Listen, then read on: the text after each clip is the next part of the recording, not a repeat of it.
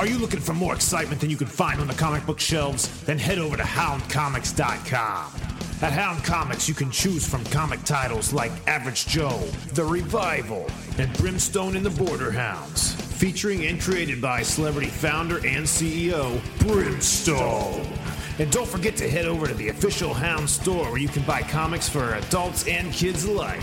Also at the Hound store, you can get barbecue sauce with titles like Awesome Sauce and Cherry Bomb, and seasonings like You're Baking Me Crazy and Dust from Hell. So if you're looking for some comics that are finger licking good, head over to houndcomics.com. You're listening to the Canned Air Podcast, your sidekick in the quest for knowledge, power, and entertainment. So strap yourselves in and prepare for victory!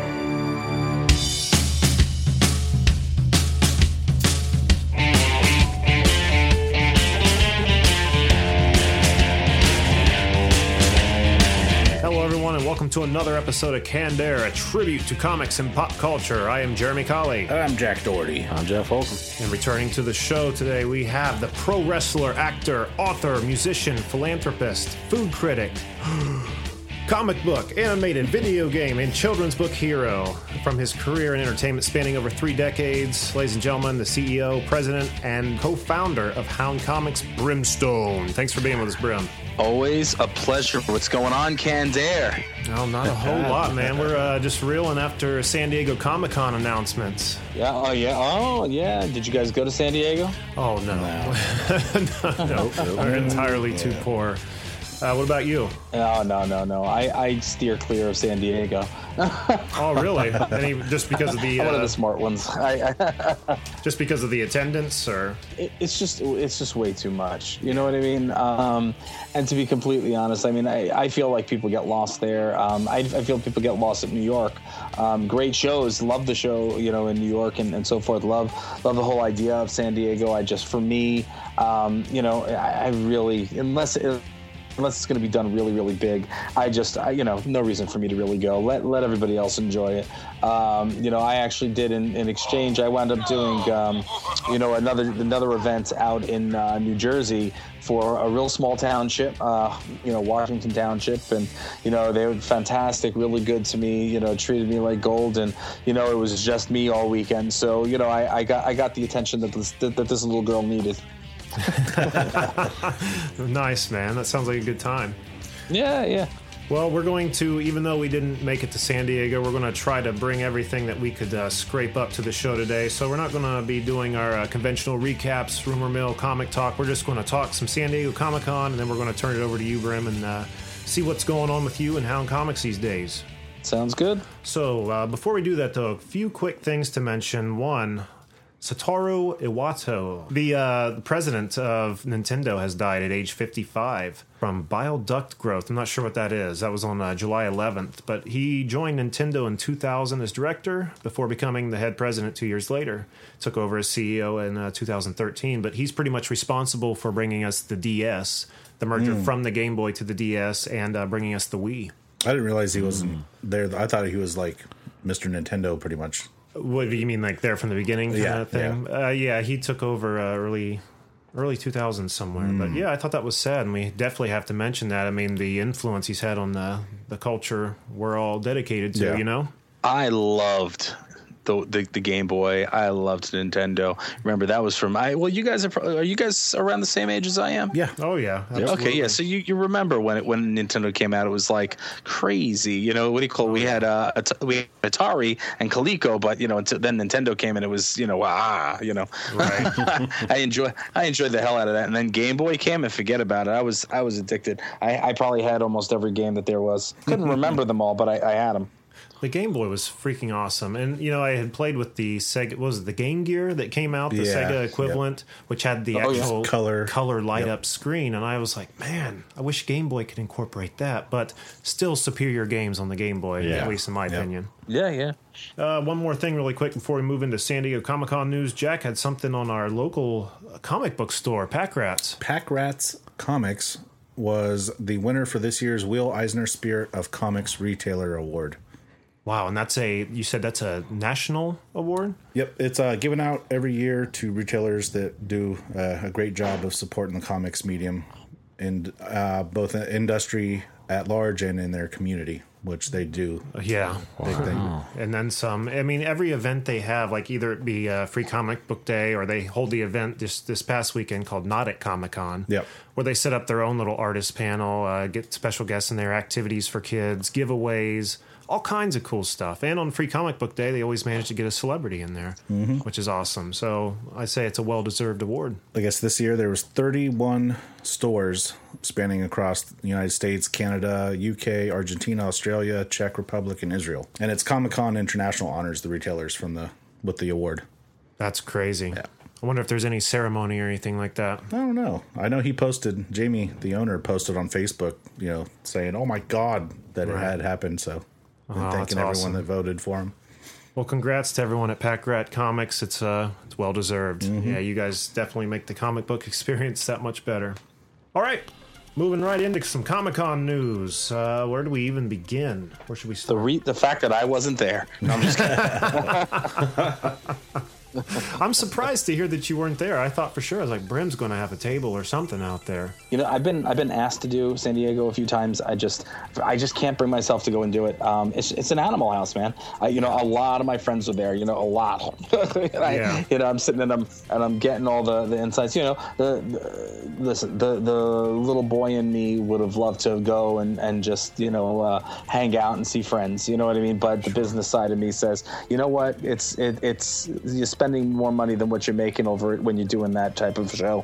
Um, you know, eh, because you get lost. You know what I mean? Right. You get lost, and um, you know, I, I just for me, it just wasn't wasn't. Uh, it's not the right time. You know, if we're going to be doing something really really big, and you know, it's just it's going to get blown up, then that's a different story. Then that's a different animal. We'll we'll, we'll take it as it comes. Um, but yeah, no, it's for me. It was just one of those things that I didn't feel the the need to go. Um, let leave it leave it for everybody who's doing the major premieres. You know, what am I going to do? Is and you know with, with the uh, all the new films that are coming out, DC, Marvel. What are you kidding me? Like you know, I'm I'm I- it's it's uh, yeah. There's no reason for me to be there.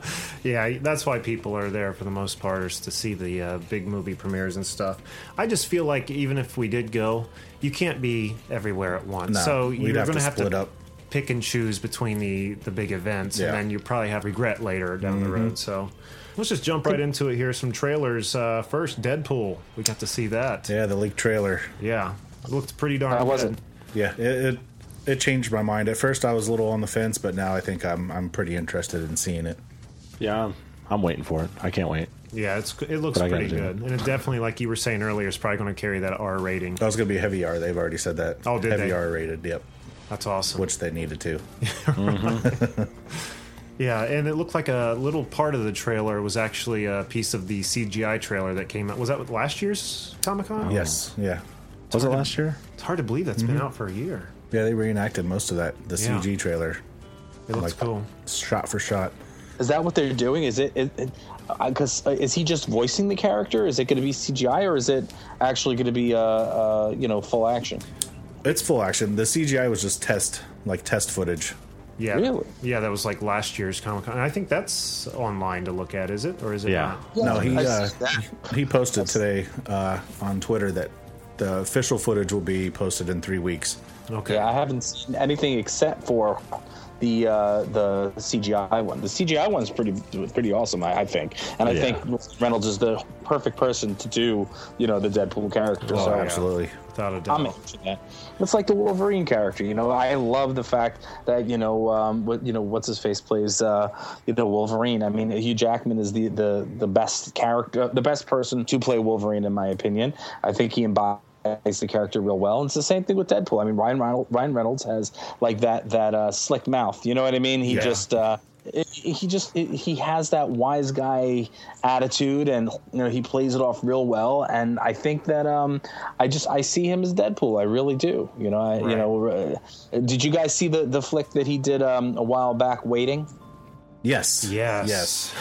See what I'm saying? Uh, First of all, it's one of my favorite flicks. But um, at the end of the day, you know, like think about it. That that's Deadpool without the mask.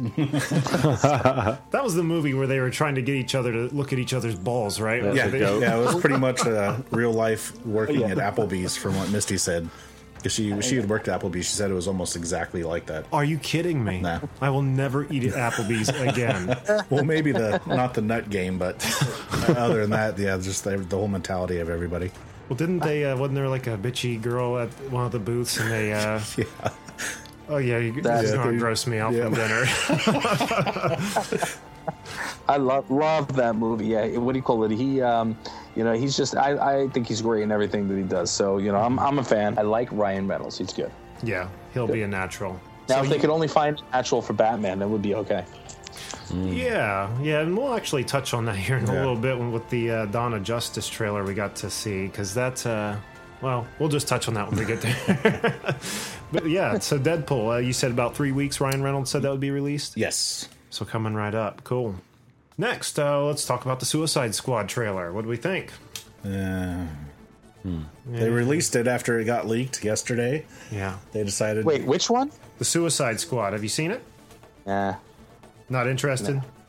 I didn't see it. I, I actually tried to figure it out, and I, I yeah, I I can't get into the Batman movie. And again, we'll get into that. But what do you call it? Um, you know, the the Suicide Squad. I, I was interested in taking a look. My my thought is, I, I'd like to see what they're going to do with it. I have no true desire to see that dude as uh, as the Joker. Yep. You know what I'm saying? Yeah.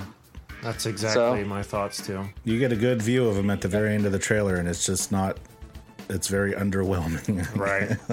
I was going to snip a audio clip of the Joker's uh, voice in here, but now that the trailer's released to the world, Everyone- it yeah. seems kind of pointless. doesn't even you know he, he doesn't he doesn't look like the Joker in my opinion. I mean you could throw paint on anybody, it just doesn't he doesn't embody the Joker. I mean Right. uh, in, in my opinion, again I haven't seen the movie yet. I haven't seen it, so look I'm just gonna take it as it is, and you know if when I when I see it I'll make a, a judgment call then. But until then, you know he's just he's not nothing against him. You know hey you, you know you, you just can't stick a pretty boy in the Joker's spot and think it's gonna work. You know uh, I didn't think Heath Ledger was going to work though, and he happened to be a great Joker. So you know, who knows? Who knows what's going to happen? It's like what a, the guest we had a couple couple episodes ago uh, dubbed him as the uh, the thug life Joker. and that's exactly right. I mean, all the, his tattoos scream that. The grill, the silver grill on his teeth. That's uncalled for. I he's think. like like Brim uncalled said. for. Like Brim was saying, he's a pretty boy, a polished pretty boy. Nothing against Jared Leto. I mean, I know that this is the studio's uh, decisions. Probably not him sitting there. You know, oh, maybe I should have tattoos or something. But um, you could tell in his voice he was pulling a little bit from Heath Ledger's Mm-hmm. Yeah, performance. Yeah, but, you can uh, definitely hear it. you know, Heath Ledger was just his character was so jagged around the edges. He looked dirty, and uh, Mm-hmm. you know, he looked. I don't know. Jared Leto just looks too clean, too. Yeah, yeah, I get what you're saying. I don't. Yeah, I, I guess I don't know exactly what the hell I'm saying, but uh, yeah, I'm gonna wait and see what the movie looks like. No, you, you make sense. I mean, the, the fact of the matter is, is that you know he's just. I, I think that they were looking for was another pretty boy with with the long hair. Because remember, you know, before he cut his hair for the Joker thing, uh, you know, he was growing his hair out long, and I think they figured, well, let's just stick another pretty boy in there, and maybe we'll sell. You know, uh, we'll make the Joker a heartthrob, or so, I, I don't know what the hell they were thinking, but it's just it's just bad freaking casting, man. And and I just um I I, I don't know if you guys know, but I actually just uh, and and again I don't want to pop in there, but I just um started the the Grindhouse Radio, so we have our podcast going now as well. And um, what do you call it? One of the things that we were talking about is casting, and um, you know the, the the fact of the matter is is casting, casting, casting. If you can't freaking cast properly, then you should just shoot yourself and not be a casting director. Like you know, at the end, like for reals, for real. Do you, I'm sure you guys, you may or may not have seen Twilight. All right, the, but if you read the books, all right, that dude that that paid the the Edward on in the film, uh, Patton, whatever the hell his name is, he was horrible. One, he's an ugly dude. I I do not hate on people. I do not hate on people. He is one fugly looking dude, and and there's no reason on God's green earth that this guy should have had that part. Listen, what's uh, um what do you call it um um what's his face that played um the other character um what do you call it uh, oh my god I can't believe I'm I'm totally blanking out but you know what I'm talking about the wolf Yeah. the Yeah. wolf you know what do you call? Shark Boy? You know what I'm talking Oh. about. Yeah, so he what do you call? He was great casting for that character, but the one who played Edward, I mean, he was just uh, like he's ugly, dude. He's ugly. And then who the hell thought of freaking vampires sparkling in the daylight? Oh, That's just the dumbest thing I've ever heard of. And they should all be shot. Line them up, kill them, and then that'll be that. Send Was them to that the not in the book? I don't. I don't know. I don't Oh, remember. okay. But all I know is that my wife, my daughter, my son, everybody read the book. My my friends, my neighbors, the the co- my cousin's cat. What everybody's read the book except for the fact that you know um, everybody said, "Oh my God, Edward's supposed to be this amazingly gorgeous, unbelievable guy." That they should have put Jared Leto in. There you go. Yeah. There, there you go. I, you know? I can admit he's a gorgeous guy, right? He's a hunk. He's a, and now that and now that they passed the, the you know the legalities for men and men to marry, now you guys can have a shot. No, uh, but no, he's he's you know he's a good looking guy, and and the fact of the matter is is is um, you know he's even a good actor, but I don't see him as Joker. and being a longtime fan of of comics in general, and as the Joker and Batman saga, the whole nine yards. I do not believe in him as a Joker. I believe in in uh, what do you call it? Um, I believe in Heath Ledger was a great Joker. I believe that you know classic Joker. Um, what's his face was a was a classic Joker. Oh my god, I can't believe I'm blanking. Cesar. Romero. No, no, no, no. Jack Nicholson? Jack Nicholson. I can't. I'm having such a brain fart today. I'm sorry, guys. You know me. I've got a lot on my mind. But yeah, I'm I'm losing my names. But yeah, Jack Nicholson, amazing for what that movie was, and Michael Keaton, I think, was a great choice for Batman. Yeah. You know, Yeah. and everybody else since then, bah. Like why? Why? I hate it. right. Hate it. Christian Bale's Batman was a little bit harder to roll with after you s- listen to the uh, audio from him yelling at the guy on the Terminator set. Like, Batman, I'm Batman. Batman. Oh, Batman. Dude, just like yeah, no. well, it'll be interesting to see what uh, what Ben Affleck does with the character. You know what? While we're we keep going back to it, let's just do it? do it. Let's just do it. Uh, Dawn of Justice trailer. What do we think? Breathtaking. Yeah. I thought so. What I about, watched it. I don't know how many times, and I oh goosebumps every time. about you, Bram? I didn't see it. I, I couldn't find any of the stuff. YouTube sucks. Oh yeah, well, this one's out there too now. Uh, I mean, yeah, it's released to the public, but yeah, we get to see a it looks like a brief glimpse of the Batcave, really quick. But uh, look, that looked pretty cool. Uh, one thing I didn't like is we're going to get another flashback of uh, Bruce Wayne's parents' murder. Like, how many times do we have to watch this? We get it. We Oh, get. Dawn of Justice. Yes, yes. I'm thinking the Justice League movie. No, no, no, no, no. Dawn of Justice. The Batman versus Superman. Yes, I'm sorry. Hated it. Oh, did you really? Hated it. I think that the both of them should go away. Neither of them should be playing those roles. I'm not. Listen, I, I the, the Superman movie was so um, underwhelming. It was, it was, it made me nauseous. I think that it was such an underwhelming movie, and um, you know, they they could have had so many different people play a better role, and um, it's just, I'm sorry, I didn't like him. I didn't like him at all. And uh, again, I'm not. I'm look, Ben Affleck. You know what I'm saying? He he was good back in the day. Um, then he did Gigli, and he threw off his whole freaking his juju went way, way, way out of the way. You know, I mean, maybe it was because he was getting with J Lo for a while, and uh, you know, getting to knock that for a little bit. You know, I can understand, but um, you know, he knocked knocked himself out of whack. But um, Right. you know, and I'm being a little gross. I'm sorry, but you know, it's been a long day.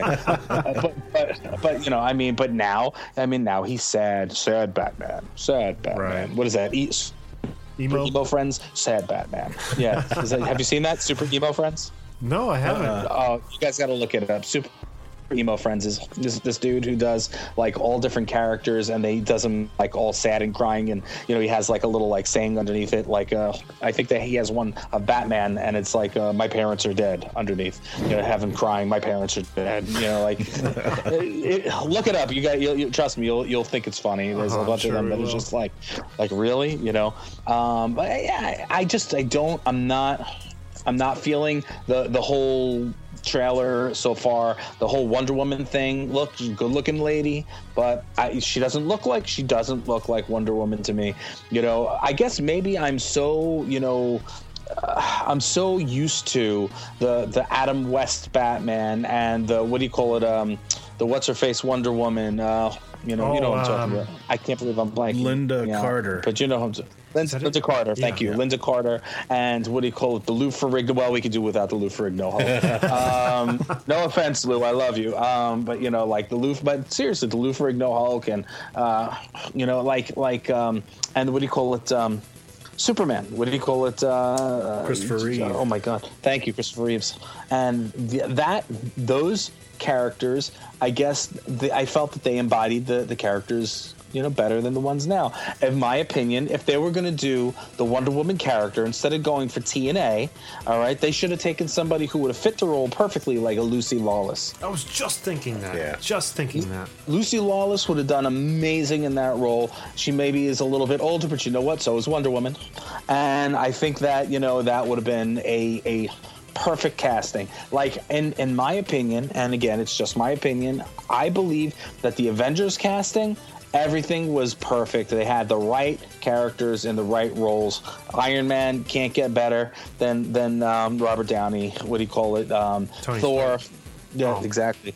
You know, you can't get better, um, you know, for Thor than than uh, Pretty Boy. Um, you know, you, you can't get better um, than than uh, Captain America than than uh, what's his face. I forget all their names because my I'm, I'm mind blanking now. But you know what I'm saying? Like Right. Chris Evans, Chris Evans, right? Yes. There. I mean, I think that those are all great, great um, you know, people for those roles. Um, Mark Ruffalo, I think, is great for Bruce Banner. Oh, you know, sure. so, but that's that's good casting. You know, I think it's very, very good casting. Um, the new Fantastic Four, not so much. I'm getting very curious about the new Fantastic Four. The Yeah. more I see of it, the more excited I'm getting because I definitely was not excited. But it's starting to I'm- look like it might come around a little bit, hopefully. It's so different than what it's supposed to be. It makes me nauseous. Oh, I agree Yeah. with you wholeheartedly. yeah, it absolutely is. But um, I'm thinking it's got to be a little bit better than the other ones we've got say it might. out there yeah, now. Yeah. Hopefully, we'll see. Only time will tell. Uh, what were That at least that should be better than the original Fantastic Four. right? Oh yeah. you know which one I'm talking about from way back in the oh, day. oh, the '94 one, yeah. Yeah. Sorry one, about uh, oh no, you're fine. Uh, in the Dawn of Justice trailer, you know, I think we said this before. It looks like with the storyline, they're doing a reverse of what Frank Miller's Dark Knight was. You know, where Yeah. Batman's out of control, President sends Superman in to take him down. Quite the opposite. The world's sick of Superman, thinks he's, I don't know, maybe it's too much collateral damage or something, but Batman kind of looks like anyway, kind of takes it upon himself to go take him down. Mm-hmm. One thing I found interesting in the trailer, though, was uh, it showed Ben Affleck looking at the bat suit and spray painted on it said, haha, joke's on you. I don't know if that's a Riddler or if that's a Joker thing because there's a, a picture, or was it from the first trailer? You saw a red, uh, or not red, but a green question mark way over on the left side. What? Yeah. You didn't see that? No. Yeah, so I don't know. Well, okay, if it says jokes on you, it couldn't be Riddler, though. Yeah, it's it's more Joker's MO to do that. But I that that makes me think: Are they going to introduce him at all in any way? Hmm. Did you notice that he had like gray hair? Yeah, he's supposed to be in his 40s, late 40s, I think. It's supposed to be so- later in both their careers. Yeah. I was under the Yeah, he's been Batman in for about 30, 30 years, I think. Yeah. Okay. He's the older Bruce Wayne. yeah. We'll see though. It looked interesting watching him run toward the building that was collapsing. Seeing them unzipping Zod's body from the Superman movie, that makes me uh, very curious. Why would they be drudging that up, you know? I think that I think okay. I'm gonna I'll I'll I'll take a step back. I think that he will play a good Bruce Wayne. All right. I don't think he'll he plays a good Batman. Ooh, Does that make sense? Yeah, Does that absolutely. make sense? Yep. Yeah. All right, like he he's look he's a he's a decent looking fella. He's good. He's a good actor outside of Gigli and another couple of movies that just were horrible. Um, I'll always go back to Gigli though, and uh, uh, what do you call pretty much because it took me about two years to get the, the pronunciation of the name right. um, but you know, he I think he'll play a, a great Bruce Wayne. I think that'll work out well. But I I feel that you know in in terms of Batman, I don't I, I don't feel I don't see him as Batman. Just like just like the, the the last guy, what's his face, the one who was doing Batman before.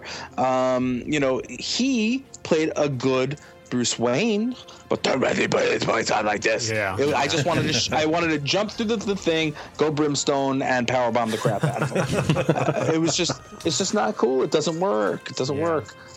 You know, I, I like the whole "Do you bleed?" You know what I mean? I, That was cool. I mean, yeah, but let's let, and now now and, and again, I'm sorry, you know, bringing me on the show, I'm going to sit and go off on tangents, but you know, but then take take let's let's bring it to a whole new level. Uh, Batman is a freaking human being. He has no superpowers. Superman's a freaking superhuman, you know, and and there's no way that Batman stands a chance fighting against Superman. I think it's the most ridiculous thing on the planet. I, I'm sorry. I, I know I shouldn't have said it, and I went against everything comic book by doing it, but it makes no sense. Wow. I don't know how to respond. You broke me, Brim. Yeah. Am I wrong? Think about it. He's a human. What the, what the f is the a batarang going to do against Superman? I mean, come on. The guy stops freaking uh, bullets with his freaking chest. You know, he. I mean, come on. Yeah. Well, you raise a good point. I mean, over the years, there have been so many different ways. I mean, aside from Frank Miller's suit that, you know, we're going to see in this movie, that, yeah, I agree, still definitely wouldn't be enough. I mean, what's keeping him from just ripping him right out of it? But um, another thing that I thought was cool in the comic books is uh, Batman making the glove of kryptonite. That way, when it came, if he ever did have to fight him, you know, he could easily beat him into submission. He's always had a backup plan, contingency, just in case Mm-hmm. Superman got out of line. Any of the uh, superheroes, he always had something that he could take him They down. made a movie about that, Doom, Yeah, where yes, like, yep. one of the villains found Yep. all his plans and started taking him out. Yep.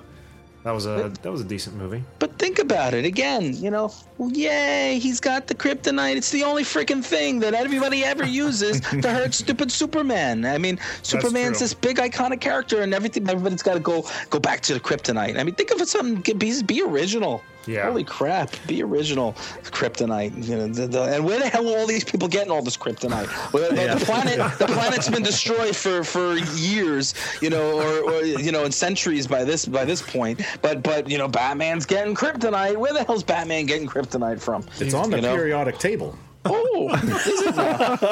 Oh, I don't know You about that. expecting an explanation, were you, Brim? I don't like you guys anymore. Uh, just kidding. Is it on? Is it on the periodic table? No, it's not. Is Yeah, it for real? yeah, it is. Yep. Wow, In we have that here on, or- on, No, on it's Earth? really on the periodic table. what? I, didn't, Yeah. I don't think so. I gotta look that up. Yeah, I've ne- I don't think. I think he's just he's jiving us. He's messing with us. Smoke up our ass if I've ever heard any. I, I wrote it into Wiki last night. Yeah. See, there we go. I was prepared I knew for- I was it. I knew it. You liar. yeah, nobody ain't no nobody getting kryptonite up in here. Ain't Right. happening.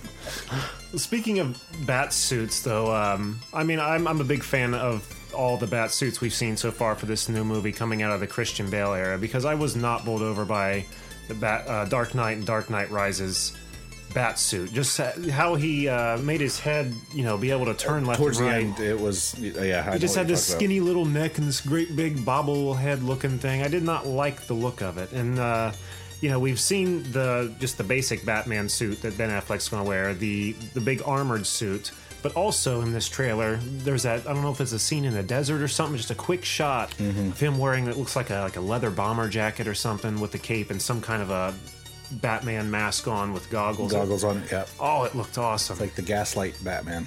yes. Oh, I saw that and oh yeah. Like very steampunk uh, yeah. oriented. yeah. yeah. Once I saw that, I was like, oh my god. So I'm anxious. Where does he get all those wonderful toys? That that suit, the uh, I don't know, it kind of looked like a little chubby Batman, didn't it? Like it Which seems one? like something The- I could wear and fit comfortably.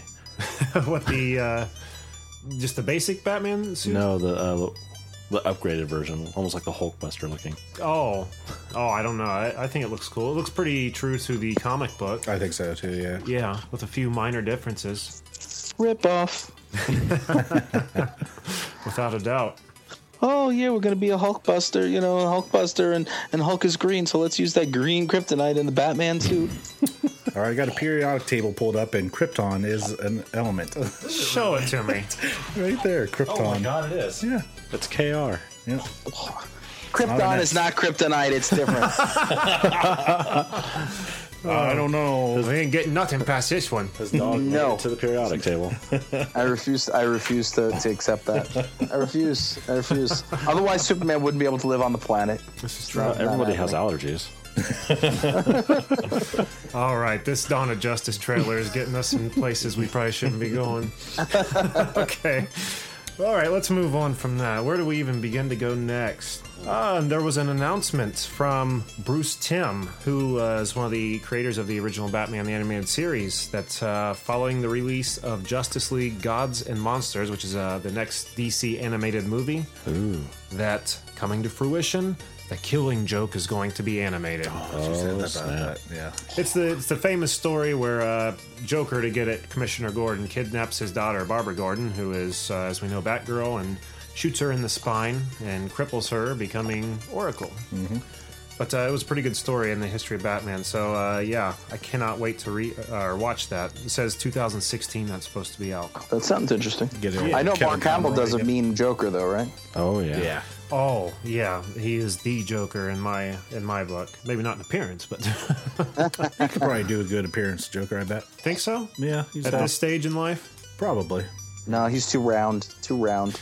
I yeah, that's kind of what I'm thinking. Very round. Gaslight Joker. You need a oh, you need a long a long face. You know what I mean? A long face and yeah, Yeah. thin. Yeah, Agreed. I- Jack Nicholson was great. Jack Nicholson was great. in in the Jack Nicholson movie, I, I've said this before on the show, and maybe you know who I'm talking about, Brim. You know the uh, instance in the movie where it flashes back. If it's a black and white scene where uh, shows Bruce Wayne, you know, watching his parents be murdered in front of him, and uh, the guy, you know, Jack Napier, who shoots them, looks at him and says, "Have you ever danced with the devil in the pale moonlight?" Do you remember the Right. the guy that was in that scene? It wasn't Jack Nicholson. It was a guy playing a young Jack Nicholson.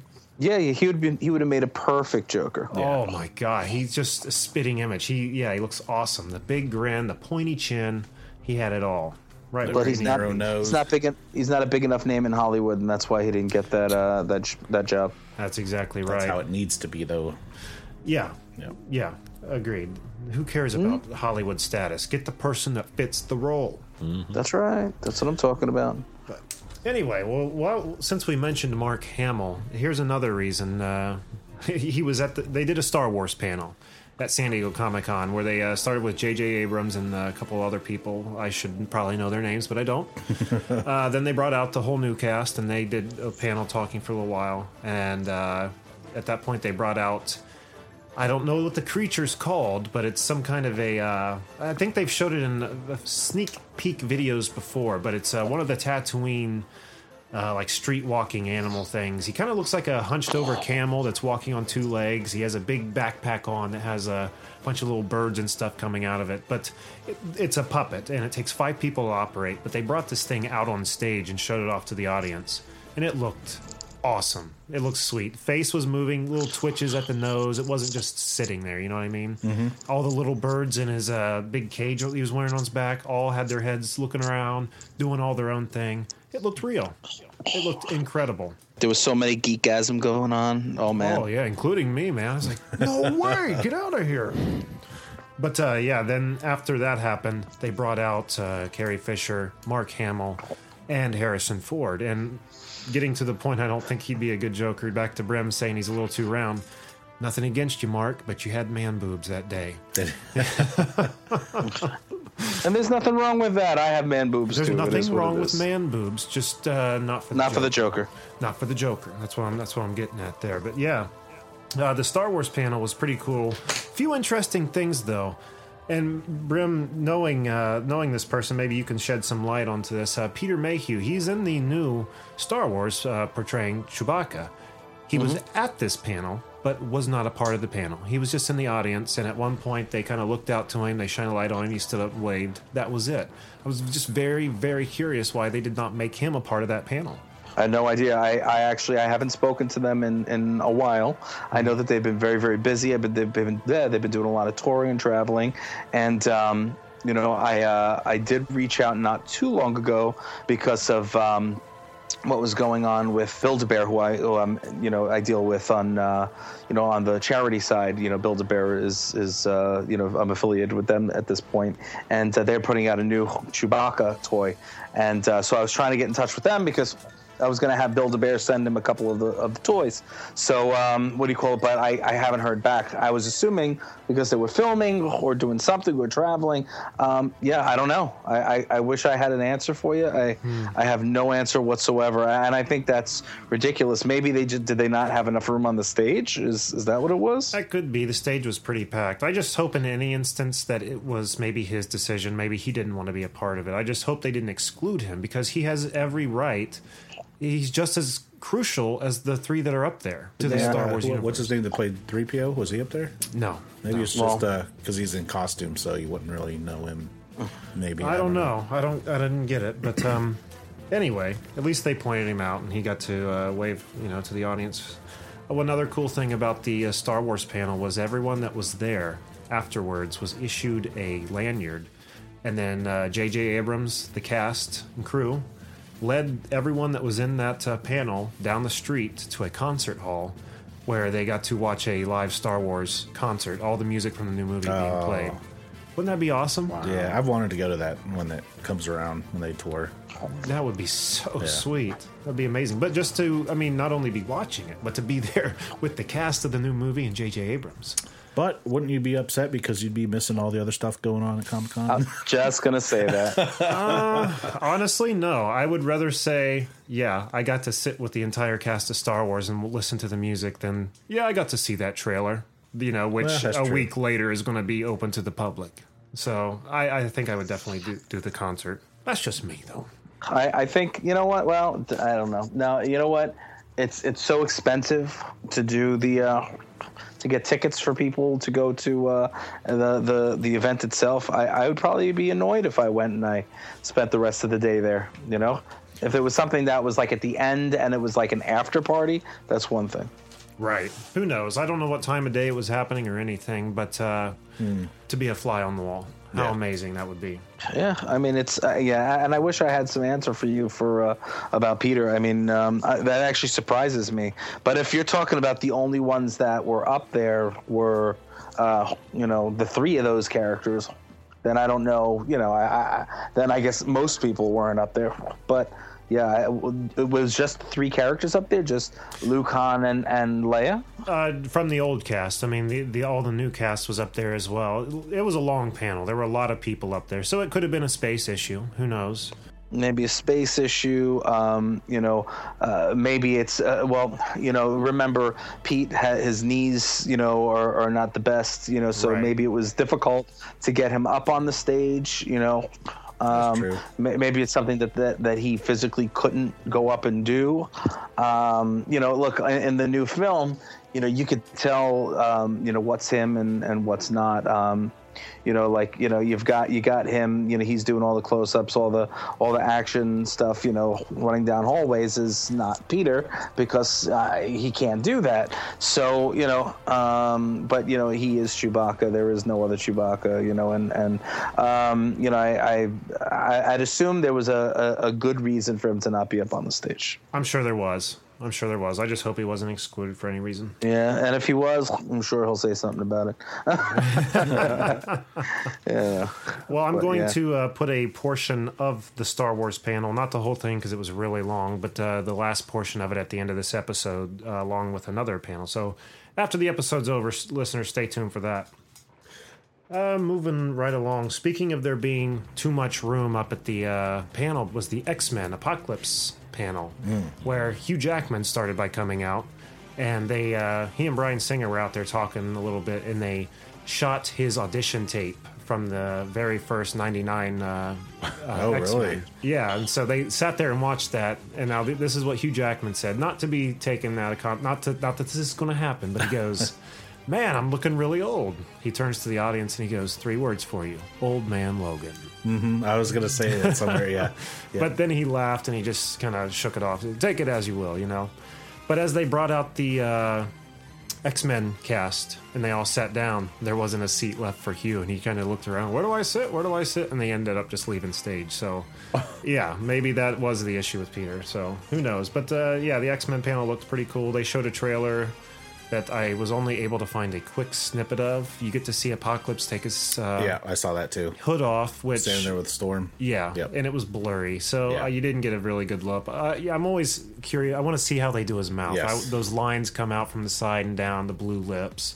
Want him I to- am eternal. right, Yep.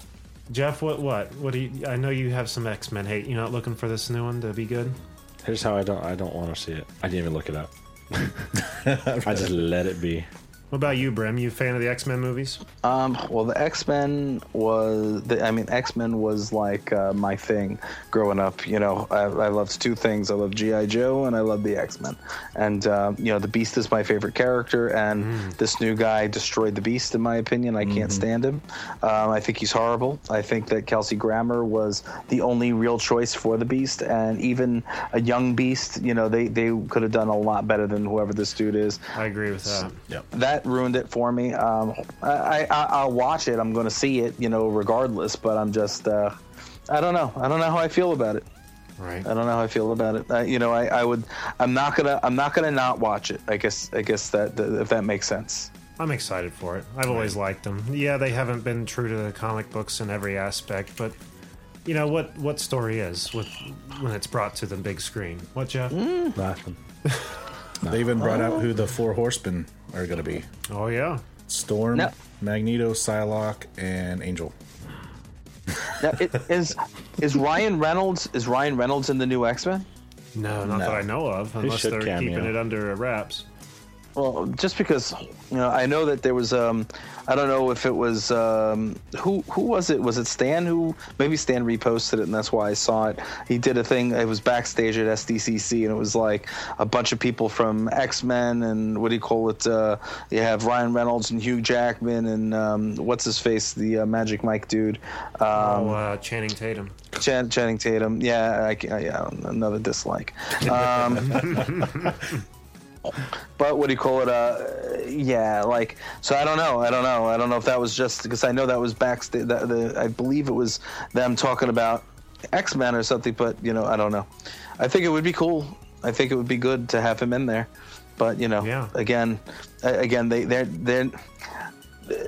Marvel, the way Marvel's handling, you know, um, all of the the popular mutants because they're not even allowed to call them mutants anymore. Um, is it wait? Is it the comics that are not allowed to call them mutants, or the movies not allowed to call them mutants? I, I don't even Movie. remember Movie, yeah, anymore. the movies. It's the movie. You know, I mean, and they're they're. I just think they're look. They didn't they kill off Deadpool in the Uh, comics? yes, in uh, all in the comics. Yeah, I believe they did. Or Yeah, did they, they- just end it? They killed him. I haven't read that one yet, though. I don't know. I mean, he'll come back. It's, Yeah, they all do. He'll go back. them. They killed Wolverine, you know. what I mean, and they're they're killing all of the uh, all the popular characters off, you know, because you know they're just trying to ruin the franchise for the films. You know, um, I, I don't know. I don't know. I'm just um, don't mind me. I I think No, yeah, you're totally right. I mean, we saw the death of uh, Wolverine. What was that? The end of last summer, something like that. uh, something like that, yeah. Yep. Which was a good, Yeah. good series, but uh, yeah, there hasn't been anything since. Now his daughter's taking his place. Yeah, which would be interesting. and why? There's no need. Uh, yeah, the few things we got from the Apocalypse trailer. One, uh, James McAvoy, who's going to be playing Professor X, had, uh, just as he has in the past couple of movies, is this time going to be bald. I don't know. Yes. I saw a picture. He looks weird bald. He, it's different, isn't it? yeah. But I, I don't know if it uh, happens during the movie or if the movie just starts with him being bald. But yeah, that's supposed to happen. And uh, Magneto, which is who plays him again? Michael Fassbender. Fassbender, yes. Uh, I guess his character is supposed to start like he's given it all up. He has a big beard. He's living off in the woods somewhere in a cabin. Sounds like more something Wolverine would do. But uh, he's removed himself from it, and eventually he's obviously gets pulled back into it. So I'm really anxious to see that movie. That's next year's release, but I'm also going to put the the panel for that was only about 20 23 minutes I think, so I'm going to put that at the end of this episode as well. So stay tuned for that. Jack, we got some uh, news on uh, a lot of these new uh, what Marvel and DC shows like Daredevil, Arrow, and Flash. You want to spearhead that? Yeah, Daredevil. This was a just a quick one. Uh, everyone knew that knows that the Punisher is going to be in the second season, uh, played by Jon Bernthal. I'm not sure what he's been in. I'm And not either, but John Jon Bernthal is the one who played Shane on Walking Dead. no, that's right. He is from Walking Dead. I, he is. yeah, I don't watch that show. I Yeah, he's, he's, he's all right. And also, Elektra is going to be in it. Also played by Elodie Yung. of course. Yeah, I have no idea who that is. I don't know. She she's been in one other thing. I can't remember what it was. But uh, yeah, That's cool. I got to see a picture of uh, that guy as Punisher on the internet. he looks pretty good. He looks good. yeah. He's just going to add such a, another aspect to that show. Not that it needs it. The show is fantastic. Go ahead. Uh, also, season four of Arrow, uh, there was a panel that when the lights came off, it was Stephen Amell dressed as Arrow playing Arrow and gave a quick speech in his new suit, which looks way better than the suit he's had on the last three seasons. And he's actually going to be called the Green Arrow in the show.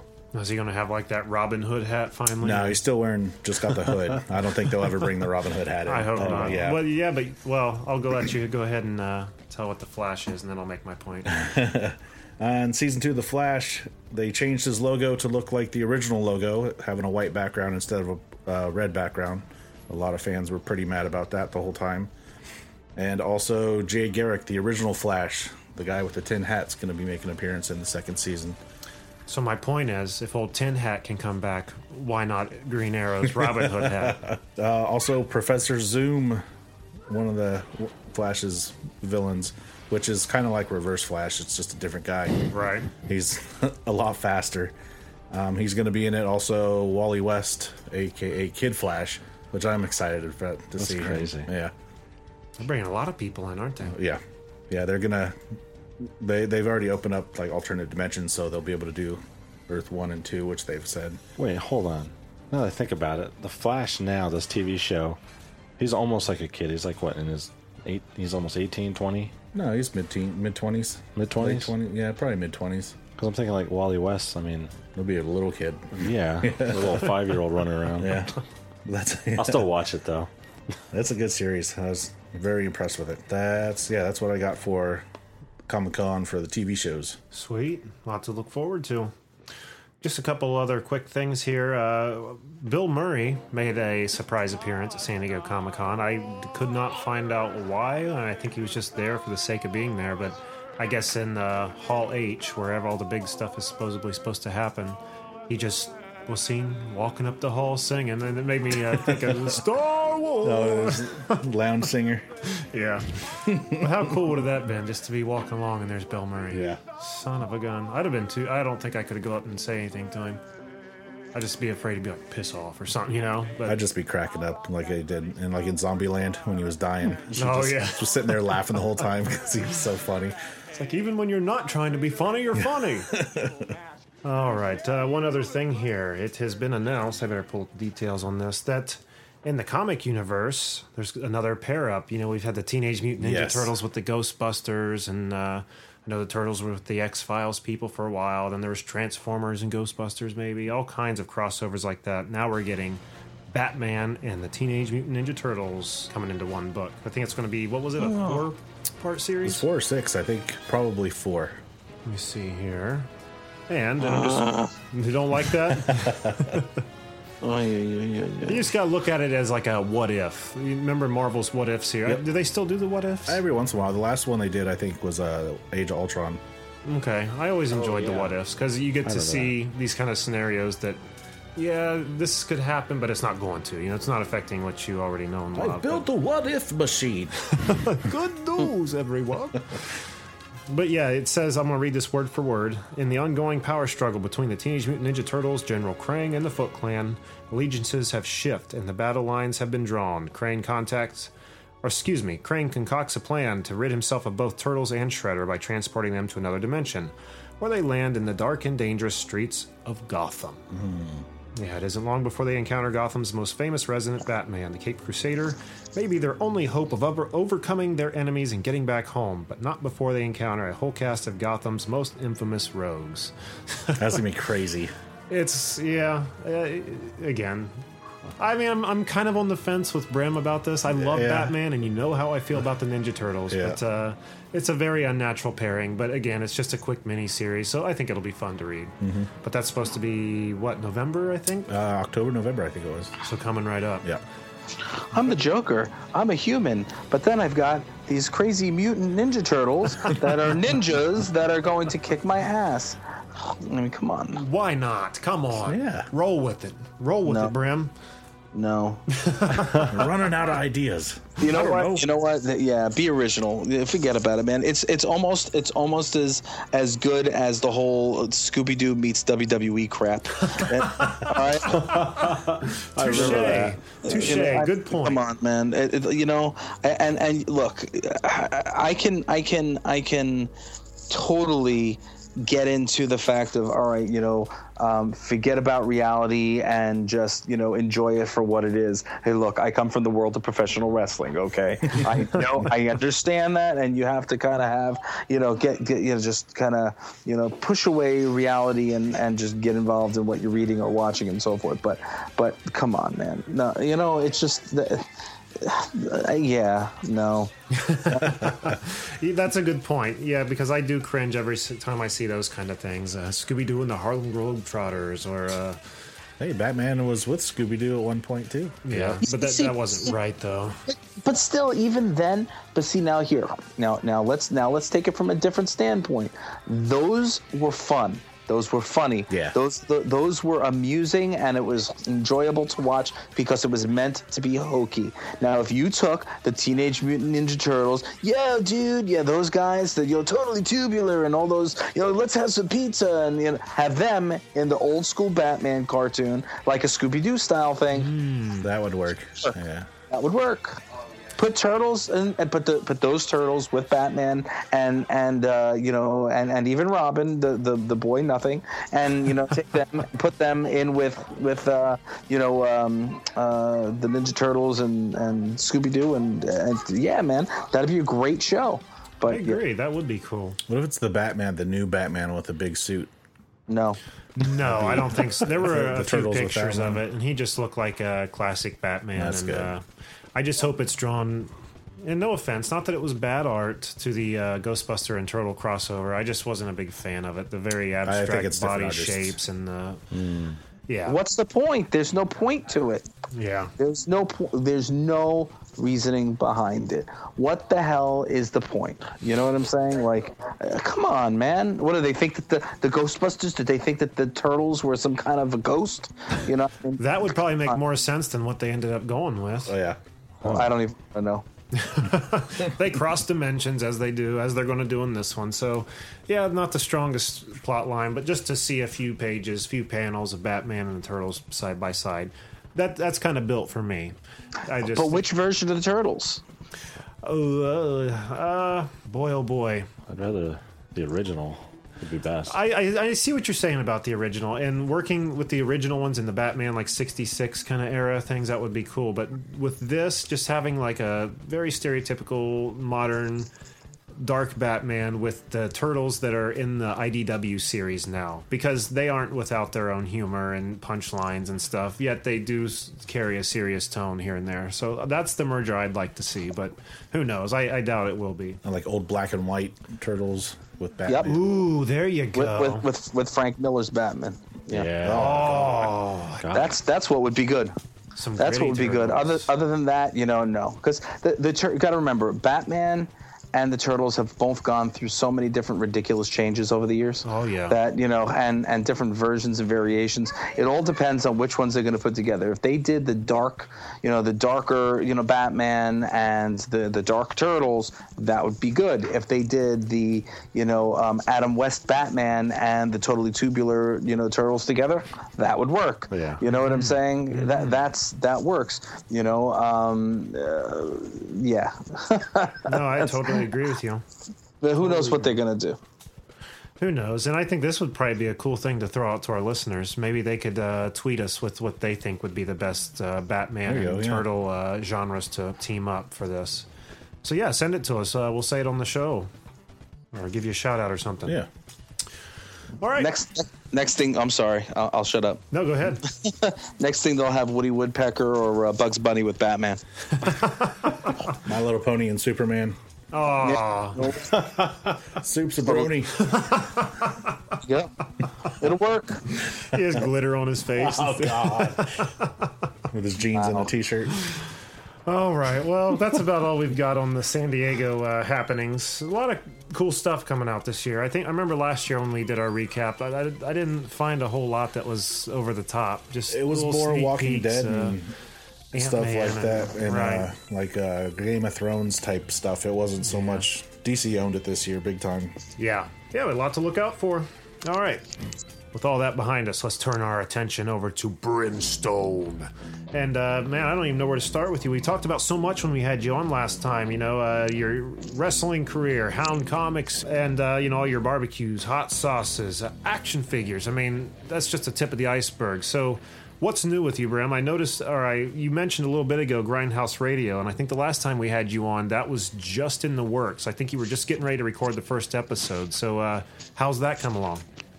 Well, I mean, we um, we we actually did a, the first episode. Um, wound up launching last week on Thursday. Um, we signed on with Toxic Radio, which is a great, great um, network. Um, you know, I, I watched the guy. We got. I had a lot of offers for a bunch of different radio shows, and podcasts, and so forth. And and um, you know, so I had the idea for a while. It's not that I, you know, it was something fresh, but it was something I've wanted to do. And and um, you know, Mike uh, from over at Toxic had told me. He said, "Listen, you know, if you ever want to do a show, I'd love to have you." And I said, "You know, everybody's asked me." I said, "But this is, you know, the first time that I've actually considered." And uh, we went back and forth, and then, um, you know, I hooked up uh, with with a couple of my people over in Hound, um, you know, Zambo and Kim, and um, I said, "Look, this is uh, what we're what we can do," and we talked it over, and we said we're going to do it, and we launched last Thursday. Uh, there was a little snafu because you know we're the only ones that are outside of the area sending in our, our stuff to them. So there was a little bit of an issue. Um, so the launch was a little shaky. We only had half a show on, and it went on late. But then they rebroadcast it on Friday, to which we had a really nice listenership, and um, yeah, the show went off. You know, so it was it was great. Um, you know, it was a lot of we're having a lot of fun with it. It's it's basically just uh, you know us sitting around bantering just like we would in the office or on the road or on a red carpet. You know what I mean? So it's it's uh, it's going to be a lot of fun. Uh, a lot of my friends came through. It was it was very very cool. I um, we made the decision that we were we were going to start and, and launch the first show um, literally with about two three days. before before before we did it, and uh, we really didn't do much prep. I didn't I didn't think we needed like this big ginormous hurrah, um, you know, to let everybody know we were doing it. Especially since I wanted to make sure that we were going to get all our um, all our uh, rocks off. You know what I mean? Before before everybody you know would start watching. Uh, I've been listening, so. Um, but all, all my friends, I, I let them know, hey, we're doing the show, you know, and I got a ton of um, of, of all different drops from all different people. Um, you know, it, it was it was just so much love in a couple of days that we just you know we, we had we had a lot of fun with it, and and uh, I felt that the, the first show went went very very well, and I'm psyched for the second one. You know, we're we're going to be recording that uh, within the next day or so. Nice, man. You'll have to let us know. This is something you can download, and it's something that's uh, broadcast at a certain time on this radio station. Yeah, well, on Thursdays at seven o'clock on uh, Toxic Radio. If you go to tune in, um, what do you call it? You can get it uh, Toxic Radio there. Uh, you can go on their website toxicradio.net, and um, what do you call it? Right now, we're just doing the uh, the shots. You know, seven o'clock on Thursdays Eastern Standard. Um, you can't download it after yet. We're going to be working on that and doing the iTunes thing and the whole nine yards. Uh, but at this point, we just we jumped into it really quick, so we didn't set that up yet. Um, to be completely honest, and uh, we're also in the process of dealing with all the other uh, places that we're going to be simulcasting and some what was it called? Simulcasting? Yeah simulcasting and uh, syndicating. So you know that there's there's uh, at least about five six other uh, radio shows and and podcasting um, you know uh, companies from all around the the, the country uh, who are interested in in having us you know be be with them as well. So what we're going to do is we'll represent Toxic and and we'll also represent everybody else. But Toxic will be the uh, the the main one, and then eventually, um, as discussed with Toxic, you know we're going to be pushing it into our own channel on Hound um, you know, and branching out from Hound, you know, because obviously we have Hound Entertainment Group, so uh, we want to have the whole um, the whole shebang hosted essentially eventually on uh, HoundEntertainment.com. So this way, you know, people can can come to us, and we'll have you know a whole ton of different shows, which would hopefully have Canned Air on there as well at some point, and, and the whole uh, the whole uh, you know shebang. So yeah, that's that's the goal. You know, Just everybody. give us the word, man. We'd love to be on the Hound Network. Oh, it's going to be fun, man. And, you know, it's it takes a little bit at a time, but you know, we all work together and, and we have a good time together. Um, and one thing that we're going to be doing, aside from you know having friends on like celeb friends and and you know just uh, that genre, um, I'm going to actually be bringing on guys like you, you know, who um, you know hosts from different shows that I've had the privilege of working with over the years and, and talking to, and you know people that can you know talk well and have good banter, and you know we'll be able to come on as guests and guest host on our show, you know, with us uh, when we have that capability. So it's going to be a lot of fun. We want to show some love back, you know, to everybody who's worked with us in the past. So That'd be a blast. Special guest Canned Air. Yeah, how do you like the sound of that, Jay? yeah, That'd be So we're awesome, gonna- man. Just let us know.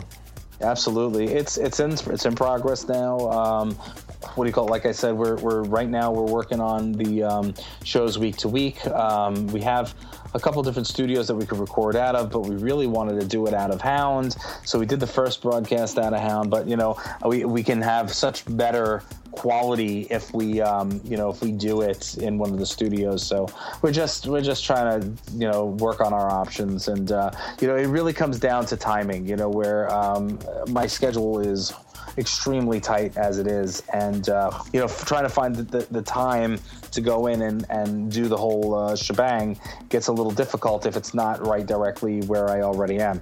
You know, I spend a lot of my life, unfortunately, in in house, and you know, and, uh, at Hound, you know, working, uh, you know, because and if I'm not traveling, so you know, for me, you know, it, it's easy that if I say, okay, we, we're going to do it in house, which is, um, you know, then then I don't have to worry about getting to a studio to do studio time and you know worry about you know uh, getting there and and and so forth. Like it, it's just easier you know? Uh, i hope i'm making sense. Hope No, making absolutely. you know? Um, we're also going to be able to do the stuff on the road you know but it'll it'll be a lot of fun you know what i mean? We're, we're going to have a good time and um, yeah yeah it's it's uh, if anybody wants to tune in hopefully they'll listen to us and enjoy us uh, bantering as well. If you liked Canned Air you like us. If you like us you liked Canned Air. Hey, I like the sound of that. Yeah. Hey, we can put a uh, link on the website over to where that show would be. Oh yeah. appreciate it we Awesome, appreciate man. it yeah. I can't wait to hear it. So, what else is new in the world of Brimstone since we talked to you last? Well, I um, I actually launched the new uh, ultra hot sauce. I'm pretty sure you guys didn't know about that, right? No, no. Uh, I, I added on a new ultra. I did a rebrand of all of all the uh, of all the sauces and seasonings. So that that right off the bat, you know, was a, a big one. We did all the sauce and seasonings relaunch, uh, rebrand. So they're all the Brimstone brand at this point, uh, rather than the Food Hound brand because the Brimstone brand sells more. So Oh, that's to, to be honest. Um, even though people love people love the Food Hound brand, uh, you know, from our, our the food series, uh, they wanted to they the people relate more to the Brimstone brand. So I switched them over, and um, yeah, it, it worked out really really well. And then uh, since I was doing that, I said, well, why not make a new sauce to go along with the rebrand? So we did uh, Brimstone's Necrocide, which is like death in a teeny tiny bottle. So yeah, yeah, it, it is. Uh, it is not for the. It's not for the weak of heart or the non-tolerant. Um, it's about six to six and a half million on the uh, Scoville scale, and uh, yeah, I, you know what? Because every time I'm at the events, when I'm sitting there and I'm at the events, and they're like, "Hey, Brim, you know what's the hottest thing you got?" And I'm like, "Well, I have the sweet and savory stuff, but well, we want hot. We want to burn our mouths out and everything else that uh, every other orifice we could think of." So um, you know. I, I figure, all right, well, you know what? Instead of instead of just doing the uh, the Bumble stuff, because you know I have the Bumblefoot product under uh, under our label as well, and um, what do you call it? You know, Bumble has you know his ultra hots are ridiculous hot. So I was like, you know what? I, you know, a Brimstone should have an ultra hot. Brimstone should have a, a you know crazy hot. So this is what I'm going to do, and and yeah, so there was Necrocide, and you know you get it from the bottle itself. You look at it and you go, oh snap, that's going to be bad. Um, you know, but it's delicious. Don't get me wrong, it's delicious. But if you have no tolerance, it's going to tear your heart out, and then you know shove it right back up somewhere else. I could take heat along as long as it has good flavor. Mm. Oh, great flavor. Yeah. It's sweet with a with with delicious flavor in there. The flavor behavior is rocking, baby. But you know, it's it just comes down to the tolerance. You know, as long as you have tolerance, you'll taste the flavor and you'll enjoy the the you know the the sauce itself. Like we did, like I said in Jersey this past weekend, I probably went through about forty bottles of it. I mean, you know, it was it was insane. You know that that is now rivaling my sweet heat treat, which is my sweet chili sauce, um, on sales. Like that one and my um, my uh, what do you call it? Um, lip smacking uh, raspberry vodka barbecue sauce. So those are those are now my my three top sauce sellers. Yeah, and the awesome sauce. But awesome sauce, most of the time they don't even care what it tastes like. They just like the name. Yeah, I didn't get to try that one yet. The awesome mm. sauce. It was sold out when I went. Was it? Was it? Hear that, Brim? Sold out. Nice, nice. That's a good thing not a bad thing because when you sold out, that means you can't make any more money. Yeah. I went there just for that too. Yeah, I love my awesome sauce, man. Sweet pineapple teriyaki glaze. Ooh, mm. boy, that sounds mm. delicious. they all sound good to me. Yeah. They are really Yeah. good. I could just sit there and just say say say what each one is, and like what is it? The cherry bomb's a uh, cherry bourbon barbecue sauce. Ooh, yeah. Ooh, yeah, there we go. They have that Got one. a, a cherry chocolate bourbon finishing sauce. Urgh, it's so delicious. and then you got a sweet chili hot sauce. The hot sauce. It's so good. You know, I mean, look, it's just, they're sexy. They're sexy flavors. They're sexy. The bottling is sexy. Hell, the name is sexy. Might as well take it and enjoy it and, and uh, you know, just nom, nom, nom, eat that sauce up. You know what I'm saying? I'm gonna put some sexy music behind when he was doing you go, that. oh yeah, it's gonna be good. Oh yeah, oh yeah, Fun. I'll enjoy that. Yeah, it's it's just it's just cool. Um, Absolutely. the other thing that uh, the, oh, there's two other things that you may or may not know about. Did you know that I launched my candy line? I had seen on Instagram uh, pictures of candy uh, like sitting with bottles of hot sauce, but I wasn't sure exactly what you had launched. Yeah, yeah. I launched um, the the Brimstone line of uh, candy. Um, right now, there are three different choices. Um, I'm going to be increasing that sometime shortly. Um, but we have the uh, Wasteland Sand, and we have uh, Forza Infernus, and we have the uh, Grub Munchies. And the Grub Munchies are like little uh, little nerds. That's what they're kind of like. Um, yeah, it's it's they're just bigger and they they're just so flavorful. And um, the Wasteland Sand and Forza Infernus are just you know they're like um, kind of like a pixie dust. So um, the the cool thing about it is um, you know I, I always wanted to do candy, but I I didn't want to do like crap. Um, so the, yeah, I guess that's a double-edged sword. um, you know, it is what it is. Um, but you know, I wanted something tasty and delicious. I didn't want it to be like you know, um, non not good tasting. I guess you'd say. So. Um, what do you call it? I, I the, the, company I'm dealing with, um, the woman who owns the company, her father, who is active with the company, is actually the creator of um, Jelly Belly's Jelly Beans. So yeah, it's really good stuff.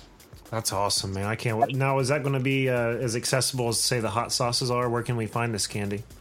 Yes, get it off uh, off the websites. I know it should be up on my website soon.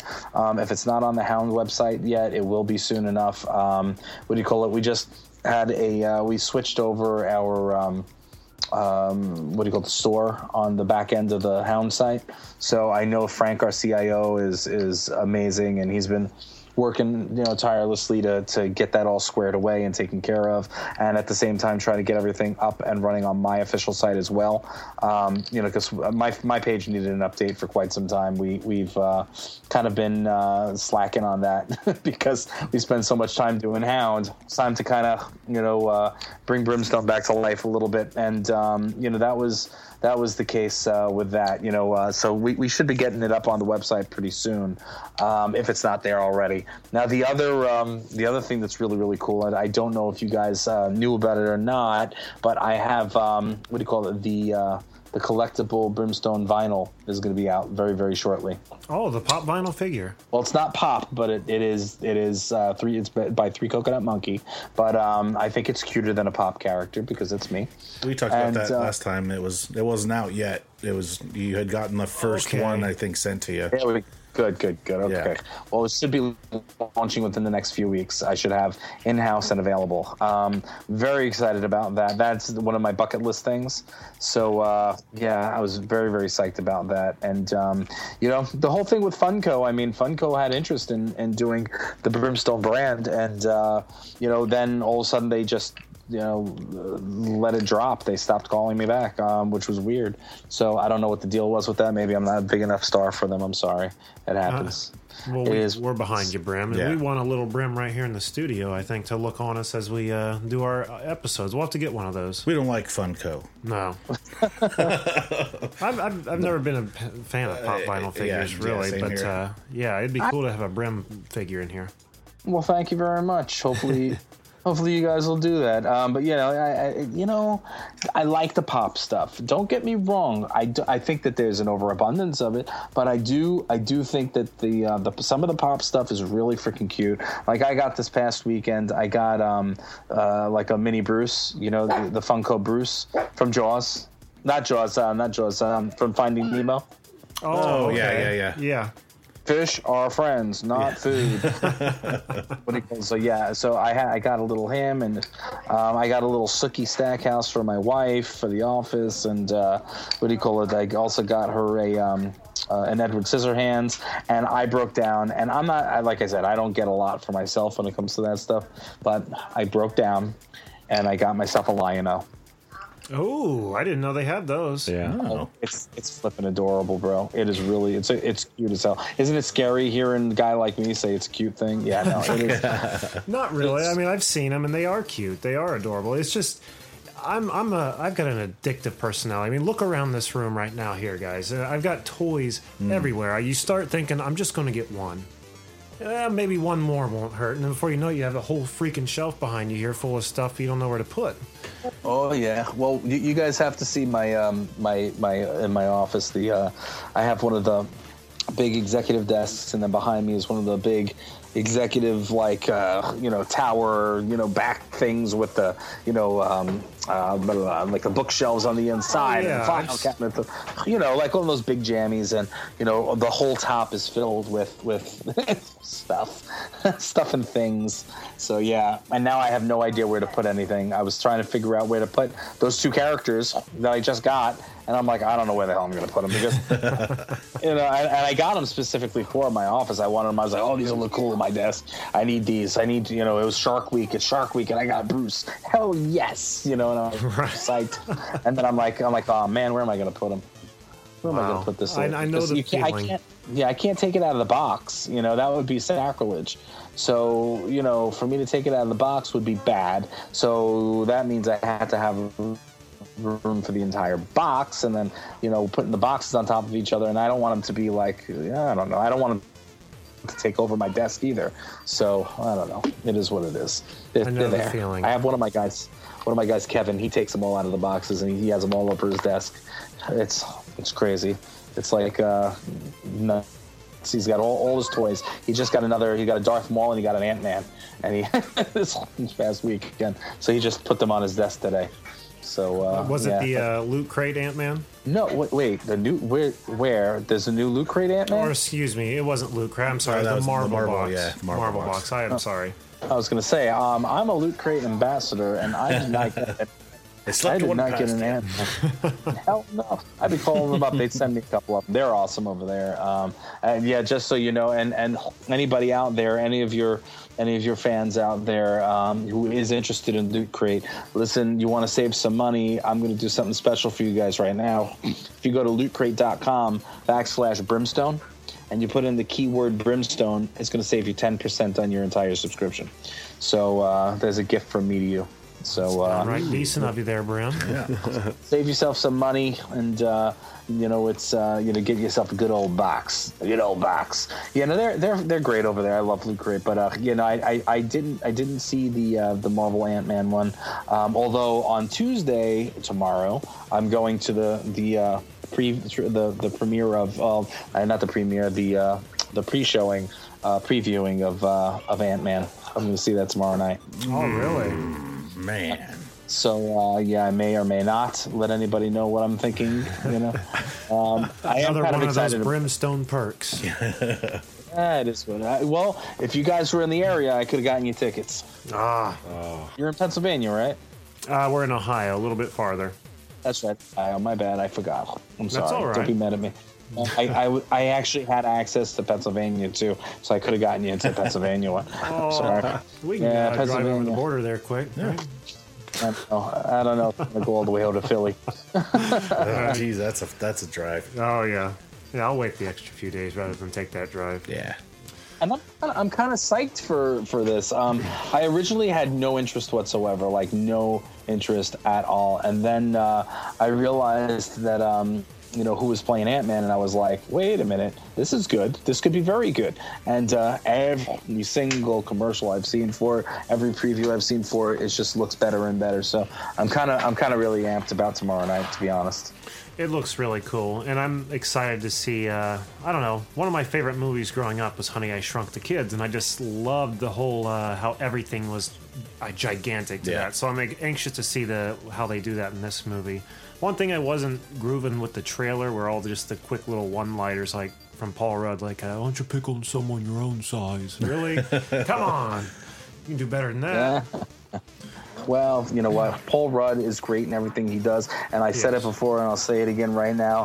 Classic line: "Slap in the bass, slap, slap in the bass." you know that one? I- Oh, yeah. slap in the bass, the bass. You know, love that. Paul Rudd is effing hilarious, and um, and honestly, if it weren't for him, I would have no interest in the movie. Really? Yep, no interest whatsoever. Wow. Always no interest, not at all. And um, I mean, it's like it's like for me, it's kind of like all right, let's put out a movie and uh, for the Wasp. Like, okay, Right. the Wasp. Yay, the Wasp.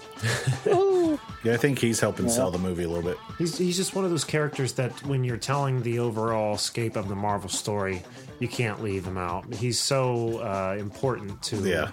all these stories that we've read over the years. Incorporate him in a way that makes sense. But then again, like I said, the fact that they're using Paul Rudd, it's smart, and I'm Yeah. down with that. I'm down with the Ant Man and being Paul Rudd. It's very cool. I'm sure it'll be great. Everything Marvel puts out's been amazing. Can't wait to see it in 3D. That would be the it might movie be to catch in 3D this summer for sure. Yeah, it should be cool. It should be very cool. Um, yeah, so we're doing that tomorrow night. Um, also on Monday, um, I'm doing a, something really, really cool um, that I, I don't get to do as often as I would like. Um, but I, I don't. I'm, I'm assuming you guys know that I do a lot of charity work and a lot of philanthropy. And Yes, uh, yes.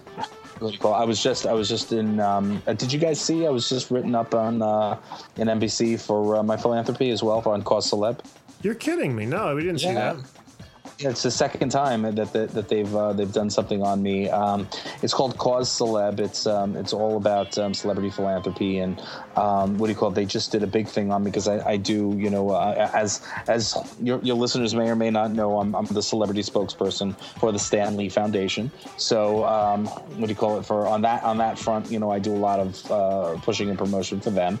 Um, I also deal with UCP, the United uh, United Cerebral Palsy Foundation of Nassau County. Um, I also deal with um, you know the Empire Saber Guild, uh, with uh, St. Mary's Foundation, um, you know, and and a ton of different other uh, foundations that I I have, you know, uh, something to do with in one way, shape, or form. So I actually they I got had highlighted um, those three different foundations on NBC. Uh, that was a lot of fun. It was it was very. I was very appreciative of, uh, of NBC for uh, for doing that spotlight on me. You know, they uh, they reached out and um, you know it's it's it's always an honor and a privilege. You know what I mean to, to be um, you know uh, given given you know because I don't do it for anything other than doing the right thing, and um, you know to be to, to have that that uh, spotlight on you. Um, is always a wonderful, appreciative thing. You know what I'm saying? Like, uh, Absolutely. You know, like just to say, hey, we know you're doing it, and we know you're working hard and, and trying to help people and trying to make a difference, and uh, you know, we recognize it, and that that meant a lot. Um, matter of fact, and I was just on um, WBAB, WBLI, which are two different, uh, two of the the largest. Uh, radios, the, the you know FM radio here in New York. Um, They're the biggest rock station, the biggest pop station, and uh, it's owned by Cox Media Group. And um, they simulcast on both those uh, both their stations a big interview with me this past weekend. Um, you know, talking about the same three foundations, which was uh, very cool. Um, what, what do you call it? Uh, but on on Monday. Um, I'm actually going to be going. I'm doing a, um, a surprise, not for the people at the, the school, but for the students themselves. Like, uh, you know, the, the head people know I'm coming. I'm not just going to show up and go, "Hey guys, how you doing?" Uh, but um, I'm going to do the uh, the United Cerebral Palsy uh, Foundation of Nassau County. Um, Going to be uh, I'm going to be dropping in there to see uh, all their students um, from young to old. Uh, what do you call it? I'm spending the entire day. I'm going from like 9:30 to like 4:30 or 9:30 to 3:30 or something like that. I actually have my friends from Build-A-Bear are going to be sending over about a hundred. Um, a hundred different, uh, a hundred of uh, their Build-A-Bears for me to hand out to the kids, uh, to all the students. Cool. So I'm going to be doing that. I'm going to be taking pictures and uh, signing autographs for the kids, and uh, you know, then I'm going to be meeting with the uh, with the older uh, with the older uh, kids as well as uh, some of the adults that they have there as well. Spend the day and and just you know try to you know make some people smile, and that's uh, that's very exciting because I don't get to do it very often. You know, and when I do, it's I try to do it big because you know you you don't have that that much opportunity. You know what I'm saying? Like yeah, uh, absolutely. So, That's very noble of you, man. And yeah, Ah. it's cool you finally get some recognition. Well, I guess that you've got some before, but get some more. It's uh, well deserved. I appreciate it. Yeah, it's a lot of fun, man. And um, you know, it's it's uh, you know, you, you try to do the right thing, and, and I urge everybody out there, you know, to, to try to just do the right thing, you know, and um, you know, you, maybe you don't get something back in in, uh, in a monetary return. Um, one, karma helps you out a hell of a lot, and two, what do you call it? It always makes you feel warm inside when you do something good for somebody who needs that that help or who needs to to see that somebody cares. So you know, I urge everybody to go out there, do something charitable in one way, shape, or form. Doesn't have to be money. You know what I mean? Um, you know, just just take time. A little bit of time goes a long way. That's awesome, man. It's it's always a blast to have you on the show and uh, talk about the many things you've got going on. I just want to stop and thank you for uh, taking the time to be on here with us, man. Oh, thank you for having me. I uh, really uh, was was looking forward to, to speaking with you guys again, and had a blast the last time we spoke. And uh, you know, I was I was anticipating another good good night. And aside from me ruining every single thing you brought up earlier, you know, uh, I, I, I you know I had a good time with you guys as, as usual, so that's a positive. So uh, yeah, now, if, if you're gonna talk serious, you know, you shouldn't bring bringing me on the show. Come on now. Well, no matter what you bring, man, we love it. So thank you so much. I want to remind our listeners you can follow Brimstone on Twitter at entrancetohell.com. And uh, Hound Comics is on Twitter as what's that? Uh, at just at Hound Comics. Yeah, all all Hound all Hound Comics social media is at Hound Comics. Um, and what do you call it? Please shoot us a follow. And uh, my personal ones, and sometimes uh, you know they change up a little bit. So um, what do you call it? What I would do is go to entrancetohell.com. It's my official website. Right on the top now has all of my social media. If it's not there, it's not me. So don't make make sure that anybody who's out there reading message boards or reading, you know, uh, checking out anything online, if you want to make sure it's me, I only speak in, on my official uh, in my official network. So you know, please make sure to check my site to see you know uh, that you're looking at the, the the bright one. Thank you so much for being with us today. Oh, I appreciate it, guys. Thanks so much. Jack, what's on the website? We have our show blog where you could read up on our guests, uh, look at trailers. There's a couple of videos, uh, photos, stuff we talk about on the show. The Wall of Heroes, the comic book store, video game store, and movie store. Don't forget to find us on Twitter at Canned Air Pod and on Instagram at can underscore air. Put a visual with what you've been hearing. And also, we are now on YouTube. As we've been saying the last few weeks, we have, uh, what, two Loot Crate unboxings? Two, two Loot Crate, Marvel, and TMNT box. Which we should be some- getting another one of. And a bunch of G.I. Joe PSAs. Oh yeah, these are these are uh, new the ones that we've done. Not not just uh, us recycling old videos. We put our own words and stuff Yeah, to them. we put our own twist to them. we know it's been done, but hey, these are funnier than hell. So Yeah. check them out. They're pretty cool. All right, guys. Anything else? That's it for this week. Nothing. All right. Well, until next time, I am Jeremy Colley. Jack Doherty. Jeff Holcomb. And Brimstone. Thanks for listening, everyone.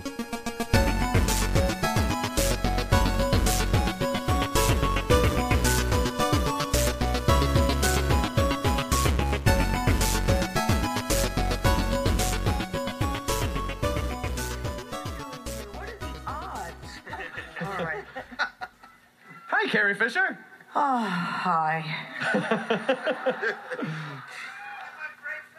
Hi, So- my darling. How are you? Love the hair. Okay. So, can you give us a little? I'm sure you've been answering this question a lot, but we're all here, and I Did I like, know it was going to be that big of a hit? Well, yes, I was thinking that, but I, I was afraid to ask it. But so my other question uh, is, what what was the feeling like for you when you walked on onto set and you saw this all come to life again? I mean, I know you've you've lived with it for a long time, but to see it so tangibly and to be a part of it again, what was that feeling like?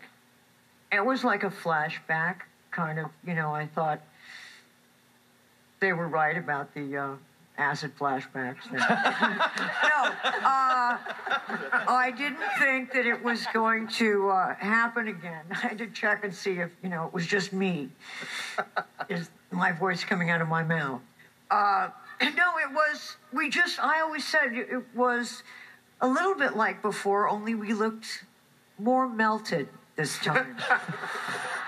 um, but in a good way. That kind of force melted. And did it feel like you just picked up where you left off before? Or did it feel like a new experience?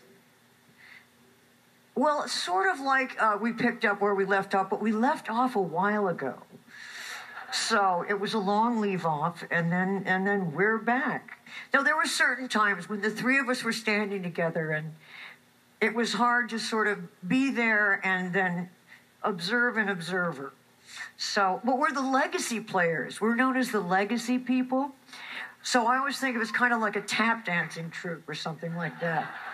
But it was great. And it was great having the new people because they do it faster. Well, um, you know, speaking of legacy people, maybe I should bring out Mark Hamill.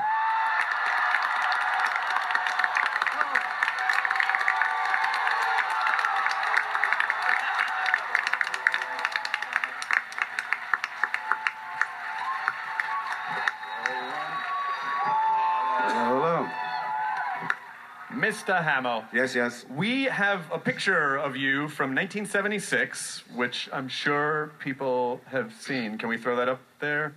There's you from 1976 with the original. I have that. That's an original Ralph McQuarrie design. I have. I, ha- I have one of those. Uh, and So this was before Star Wars came out, and you were at a fan convention because that was actually a part of your life before. What are you telling people about Star Wars before it's come out? You're like, I'm in a space movie. I hope you see it. Like, what do you say at that point?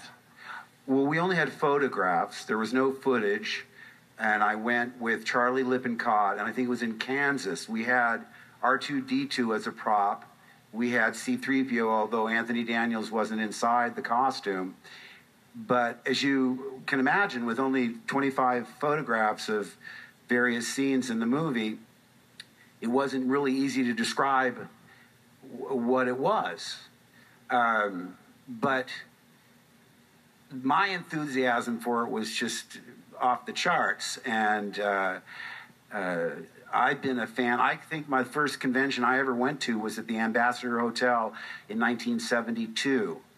So I was, you know, uh, you know, I've been a fan since I caught the black and white King Kong on television when I was five or six years old, and I think the fans understand that. I mean, I'm, you know, I'm one of them, and they're obviously over my career they've been a really important part of of, of my life, and uh, you know, because without you guys, we're nothing. Is there anything? I mean, this is this is a very momentous occasion having you guys together on stage like this. I mean, is there anything, a message that you have to the fans who've been on this journey since 1976? Is there anything to take away from it? Wow. um, I, I, I just, I, like I say, the, well, keep coming back, yes, but no, uh, it, you know, it, it, it's hard to describe because when I meet you on the street, everyone has a story. I met my wife at the premiere of Jedi, or my son is named Luke, or whatever it is. It's such a personal connection, and it's it's very moving to me. It's sometimes hard to absorb the impact you could have had. It's almost like an out of body experience, uh, you know, because. Uh, uh, it's I see it put together. It's not me. It's Luke. Uh, but uh, uh, I've, I've, never taken it for granted. And like I say, it's it's I, am moved by the uh, the connection to the world. I mean, now suddenly you become uh, you're a friend to the to everyone. I mean, my, my wife and I went to Tahiti on our honeymoon, thinking there's nobody gonna know about this movie uh, way out in this paradise. And we were on the back porch of the little hut on the water, and I saw a motorboat coming towards the back of you know, t- you know, coming towards us.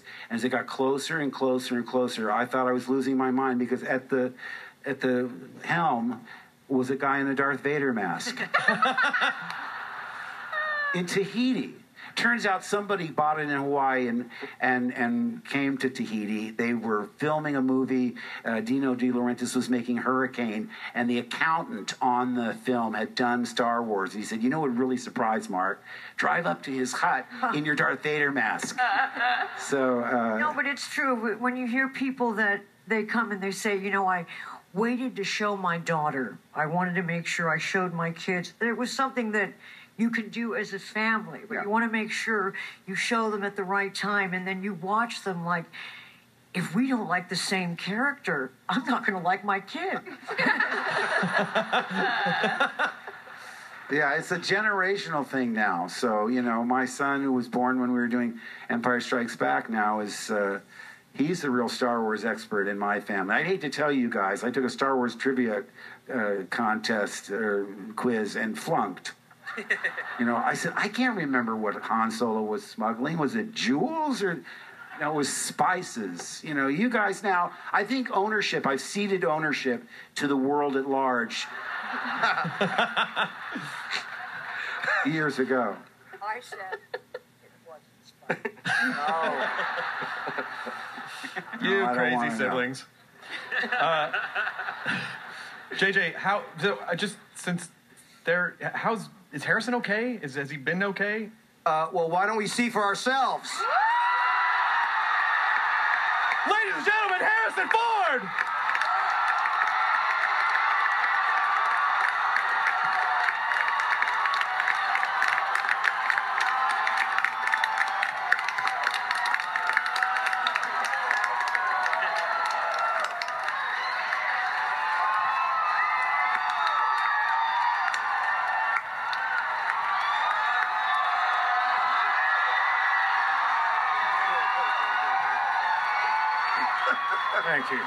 Thank you. Uh, I'm sorry that I really have to do this. I apologize. I made them all take a picture backstage, and I took a selfie, and I completely blocked Harrison Ford in the picture like an ass. So if everyone could just lean in a little bit. Uh, thank you. Got him. All right. Um, first of all, thank you for coming out, Harrison Ford. How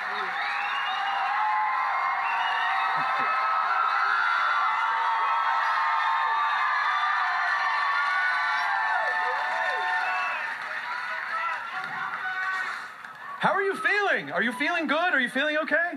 Yeah, I'm fine. Good. How are you? I'm okay. Good. I'm at a Star Wars Good, I'm panel. great. Yeah, I'm fine. Thank you very much. Great. They're asking about your foot. My foot. My foot uh, just walked here. Yeah, he seems fine. Not just walked, he bounded up the could stairs. it be? Yeah, no, I'm good. I'm really appreciative. Thank you. Thanks Yeah. for asking. Of course. Thank well, you for course. asking. Absolutely. What, from your point of view, walking back onto the set, working with JJ, seeing Millennium Falcon, like what, what did all that feel like again? Well, it should have felt ridiculous. Uh, it was 30, you know, 34 years ago, and and, and I've sort of grew up, and uh, and yet here I was uh, uh, doing something I did so long ago, and I will tell you that it felt great. It felt.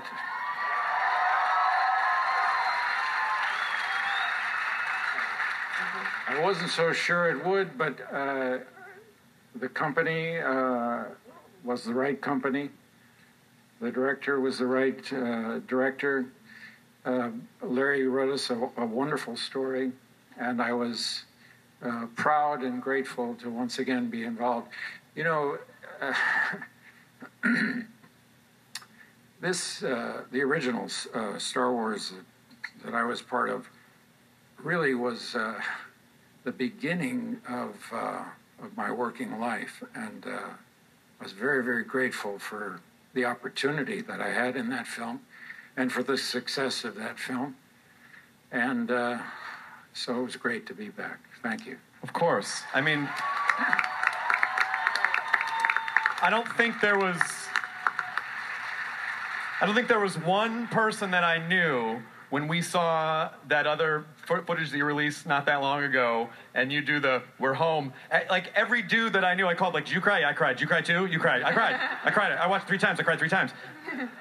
So, you know, we all we all are a part of this as well. And it's so meaningful that the three of you agreed to be in this and really kind of bring us home all together bring us home uh, in a weird sort of way. So uh, ladies and gentlemen um, uh, maybe you might want to meet mr hugh jackman!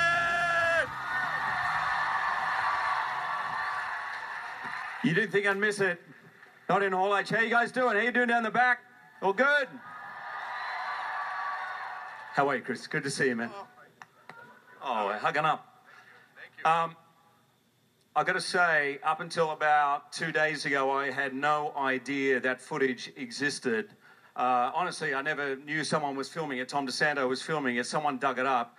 Uh, I think Bryan uh, made them find it, and man, have I aged. Holy crap. Moving for, I've got three words for you guys Old Man Logan. That's all I'm saying. Read into it what you will. Um, listen, it is 16 years since uh, that day almost, and uh, I got to tell you, playing the legend that is Wolverine is the greatest part I have ever had in my life. I'm biased. I think he's the greatest comic book character ever made, but ever. And uh, I have to tell you, I'm here today for one major reason, that is to thank all of you, the fans, because you are the greatest fans any actor could ever dream of having. You are the most loyal, most passionate. You are definitely the most honest, sometimes brutally honest, yes? When we haven't always got it right, you've told us, but you've always been there. And for that, I thank you from the bottom of my heart. And uh, I also wanted to say thanks to the uh, worldwide team that is 20th Century Fox. um, led by the man who's been there from the beginning, Jim Gianopulos. Um, hang, this is sounding like an obituary. I hate this. I'm sorry. This is, I mean, look, I know they killed off Wolverine in the comic books recently, but hey, in the movies, he's not dead yet. What does that mean? What is in store? Well, what is in store? I want to tell you so bad. But as I promised, this next time is going to be my last time of putting on the claws. One last time. And there it is. there it is. Um, but honestly, this has been the greatest thing that ever happened to me. And I thank you guys. But I also, right now, I have to tell you that in this movie that we're going to make, uh, it's going to be uh, directed by Jim Mangold, uh, the great Jim Mangold. And yeah, he's awesome. And we, uh, we have so many great, and I can tell you that the people in this room in particular, the fans in this room, I think it's going to be the best one yet for you guys. That's what I promised you. So I also want to thank, before I uh, leave the stage, I really want to thank one person uh, who helped me bring Wolverine to life, who also gave me my very first United States film job, the one and only the amazing genius Bryan Singer. Come on here, Bryan.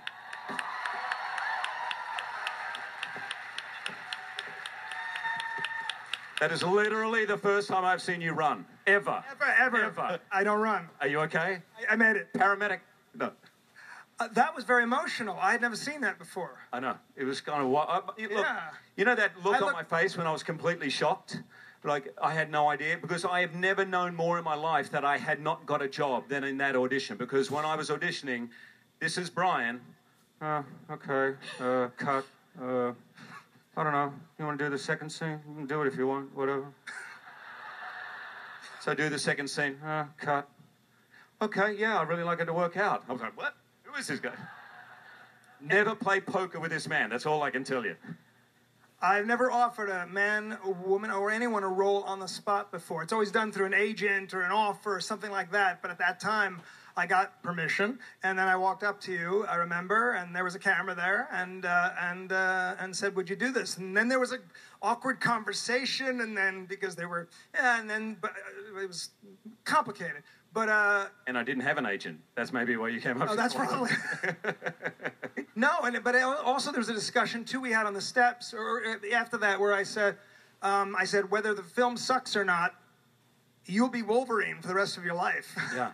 so prepare for that. Which I'm very happy about, by the way. So yeah, thank you. Oh, God bless you. But thank you, man. Oh, thank you. That was the moment that changed my life forever. That was one of those right turns that sent my life in a way better direction. So Well, mine too. So love you, babe. Oh. I'll leave you in your, I'll leave you to it. Uh, well, hang out for a sec, Oh. uh, if you don't mind. Yeah, sure.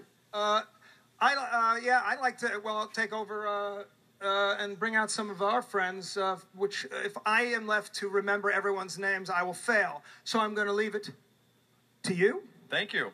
I appreciate it. Uh, here we go. Let's start off with, uh, as Quicksilver, Evan Peters.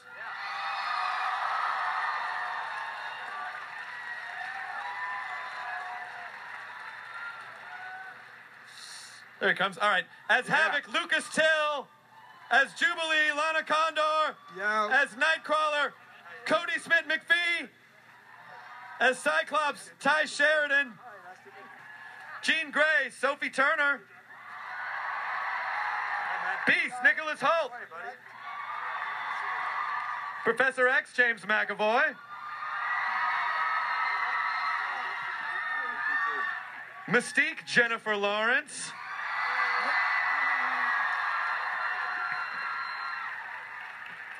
As Magneto, Michael Fassbender.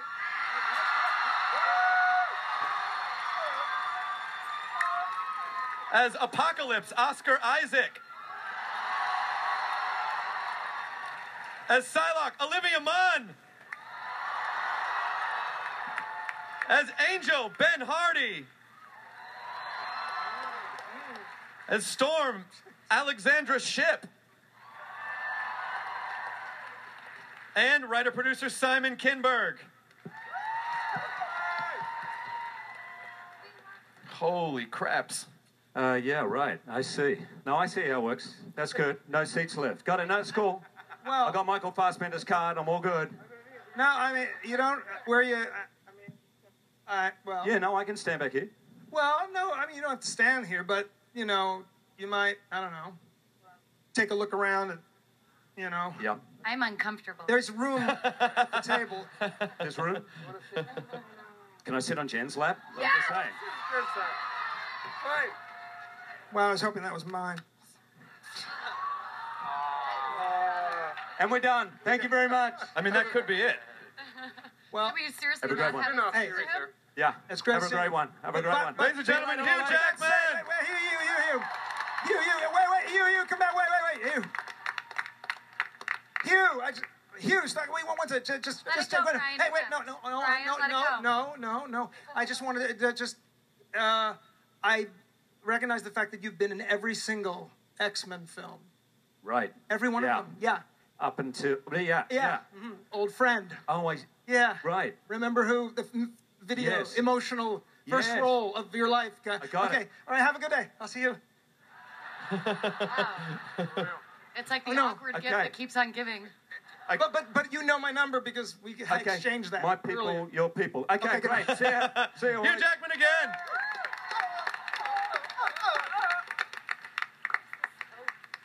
Oh my God, how are we gonna get through all this? Okay, uh, I think we can do it. I can barely see you all the way down there, Simon. Uh, where's that? Hello, Oscar. Hey, man. Uh, where's Bryan? Bryan, there you are. Bryan, in the middle. Over here. Uh, so just sort of walk us through a little bit and when where where are we and how does this story fit in with the X Men canon? Let me switch gears for a second. Okay. Okay. Um, stop talking, guys. Um, He's always like this on set too. they're always talking. No. Uh, um, X Men Apocalypse takes place 10 years after X Men Days of Future Past in a completely different world. 1983, uh, world has now accepted mutants uh, thanks to the great heroism of uh, uh, Raven Mystique, uh, who prevented uh, this gentleman from causing a war between mutants and humans. Mutants are, for the most part, accepted and embraced by society in some places, not in every place. And, uh, and so it takes place in that world. And that's where we find our characters. And we also find our characters in all very different places. And I guess they can talk about that themselves. Excellent. Um, you know, but I think probably what'll work best is if we can sort of jump into because you did bring something Mhm. to show people. If I'm not, uh, oh, yeah. I- well, okay. Film school disclaimer, even though it's been a long time since I was in film school. Um, this is a, what, what, what uh, this is sort of cut and trailer format, but it, it represents maybe only about five weeks of shooting, no, no uh, finished visual effects or anything like that. It's just a little, but but what it is is a slight taste, I think, of the tone and the essence of uh, of the kind of movie we're uh, we're making. So uh, take a look. that seemed to go very well. Oh, that went over. Congratulations! Is this the first time you guys have seen any of the footage? Is this the first time you've seen the trailer? Yes. Publicist showed me. Holy shit! Uh, first of all, uh, Mr. McAvoy, uh, you you have the dome now. I have so the full dome. how did it feel to to actually take on that iconic part of the? role? Did that make you feel like I am finally Professor X? It's good because I can now say Patrick Stewart don't have shit on me. Uh, it's good. It's good. It's nice. It's what I thought I'd always do, like right at the beginning of, the, of X Men First Class. But um, obviously we had different ideas. So it's nice to finally, even though we've messed with the character and we've put him through, put him in different guises and given him slightly different personas than you've seen him in the cartoons and in the comic books and in the movies that we've seen already ever since 1999 and 2000. It's nice to finally adopt that iconic look and pay homage to everything that made all these movies possible, whilst also trying to give it something different each time as well. Excellent. Uh, for for Jennifer Lawrence, uh, is Myst- are you are you more Mystique or, or Raven in this in this film? Do you think? Um, I'm more Raven, because as we said in the movie that you haven't seen yet, um, she didn't want to be the face of a world that she felt like didn't exist.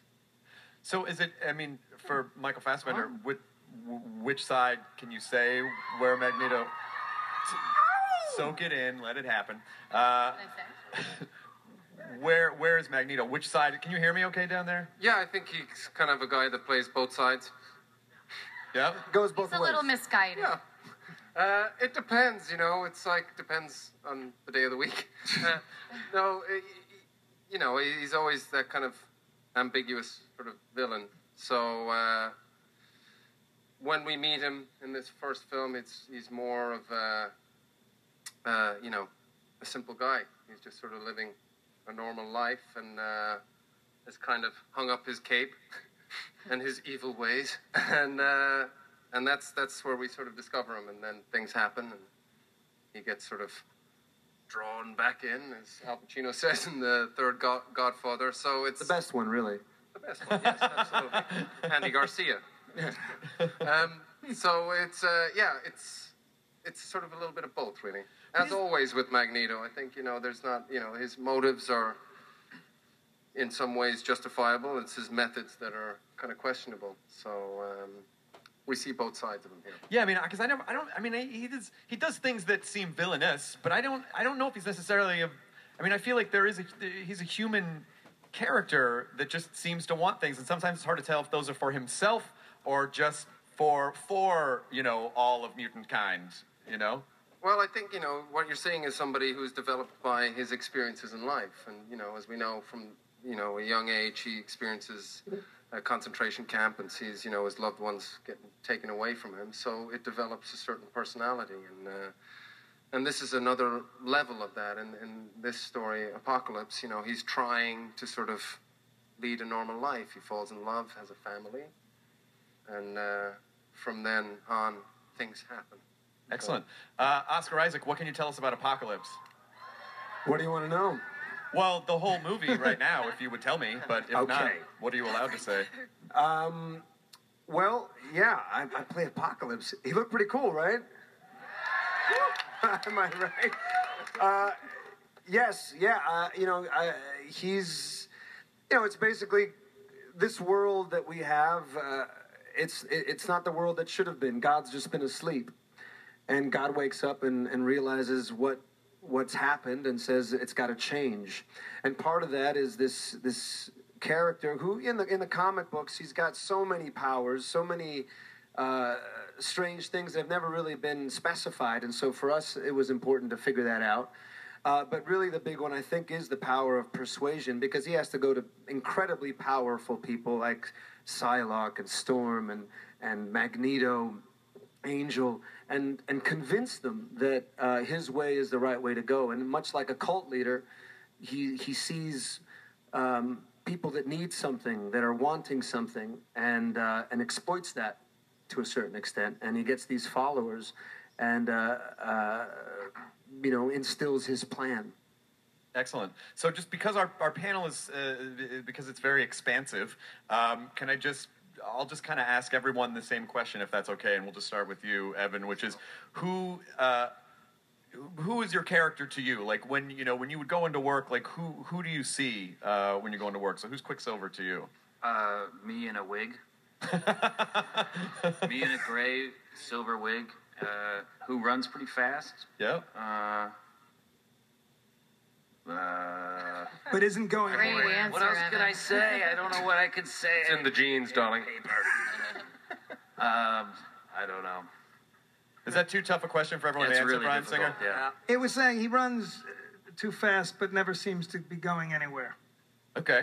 Like, I mean, eventually he does, but that's kind of who he is, at least at the beginning.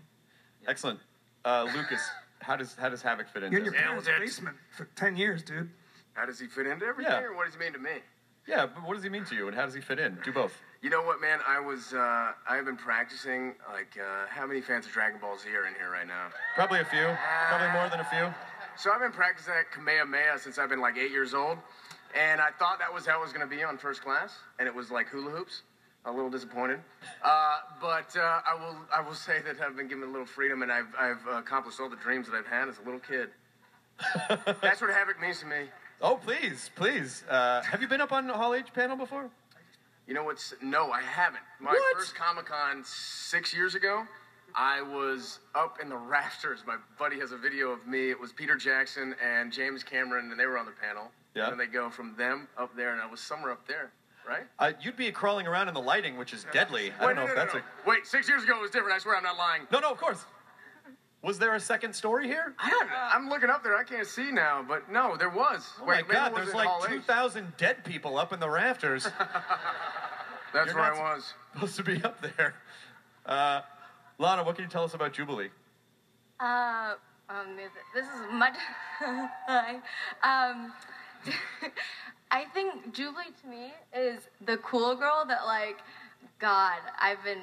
Yeah, I don't think I'll ever probably be. She has a sick sense of fashion and an amazing jacket that's like so yellow and out there and bright that I just she's just cool. Good. That's that's what she is. That's what all she you means need. To me. Yeah. There you Uh, go. Kodi, Nightcrawler? Uh, yes, Nightcrawler. Um, I'd have to say I, I relate to him a little bit. He's had a bit of an emotional uh, upbringing dealing with his mutant aspects, as all mutants do. But uh, he finds himself and owns himself, and um, he has uh, uh, a great stance in his faith, and he's also extremely happy all the time, and I think uh, that's why his fans relate to him. So, yeah. Excellent. Perfect answer. Uh, Ty, what can you tell us about Cyclops? Uh, yeah, Cyclops. Uh, I guess. um, he's uh, yeah, he shoots beams out of his eyes and he's angry. But I think what's cool about this is that the the younger generation of mutants kind of get to explore these characters and who they are and how they became who we know them as in the previous X Men. Yeah. All right, good. That was a very politically correct answer there. It's like stepping all around the. And further, I feel peace for all. Like there's a. And babies are good. Hashtag puppies. Uh, uh, Sophie, uh, what did you feel? What was the responsibility coming into this uh, to this film? You know, as as Jean, what? Uh, how did you how did you approach it? And you know, did you understand the weight of it coming in? Um, I felt quite a lot of responsibility, I suppose. I mean, Famke portrayed Jean so beautifully that um, I was just kind of like, gotta live up to that one, don't I? Um, but I mean, for Jean, it's exciting because I get a whole new kind of perspective on her in the way that um, when we last saw her, she's like grade five mutant, right? She's like powerful. Um, and it's exciting to be able to figure out how she, you know, got that way and how this alienated young girl becomes one of the most powerful mutants um, in X Men history. All right, I'm not bragging, but she's pretty sweet. She gets pretty badass. Nicholas, how, how now that you now that you've lived with Beast for a while, where where are you with him? I can't concentrate because I'm still psyched about the Deadpool trailer. that was sick. Um, uh, um, uh, yeah. uh, yeah, uh, Hank McCoy, aka uh, Beast. For me personally, I grew up watching the cartoon, so he's the guy that I loved in the cartoon, and, and now I get to pretend to be him, so it's it's cool as shit. Excellent, James. Uh, I, I just I don't really see him as, as Charles Xavier or Professor X. I just see him as, as Patrick Stewart, and um, and anything anything that he did, I, I try and do a copy. You know, I try and make it better. But um, but, be fair, he had some moves and stuff, but he's like he's really old. And um, oh, I'm only joking. He's amazing, and I oh, he paid for my house. Um, you know, if he hadn't did what he did in the 90, in 99, 2000, then I wouldn't be doing this now, and I've, I've huge homage to him. I see Charles as empathy. You know, that's his greatest superpower for me. And uh, he is the ability to care and understand what other people are going through. And that's only been increased by all the chaos and trauma that he's been put through in the last few films. So every time he's connecting with somebody, it's profound. And that's the most important thing he has, way beyond mind control and way beyond the ability to read other people's thoughts. But uh, yeah, he cares. Excellent. So uh, just jumping over because we talked to Jen and, and Michael and Oscar. Uh, Munn, Olivia, uh, someone's someone's come a long way since Attack of the Show. Olivia Munn. Yeah. We used to we used to I- cover Comic Con. We didn't sleep for days. I know, but I can still deep throat a hot dog. Oh Do well, not then mistake it. that's. I don't even know if we need to ask you about the movie at that point. Uh, next, so Ben, uh, what did you think about your character? I moved on for it. Okay, fine, Mon. No. What did? What was the question? It was. You know, it's so just long like see, seeing you up here, like on the panel. it's so fucking crazy. I know it's so fun. Uh, I love you. so, uh, it's. I mean, how? What is? What did it feel like to come into this? I mean, like you used to cover this kind of stuff, and now you're a part I of it. I know, I know. It's like it feels like the mothership calling me home.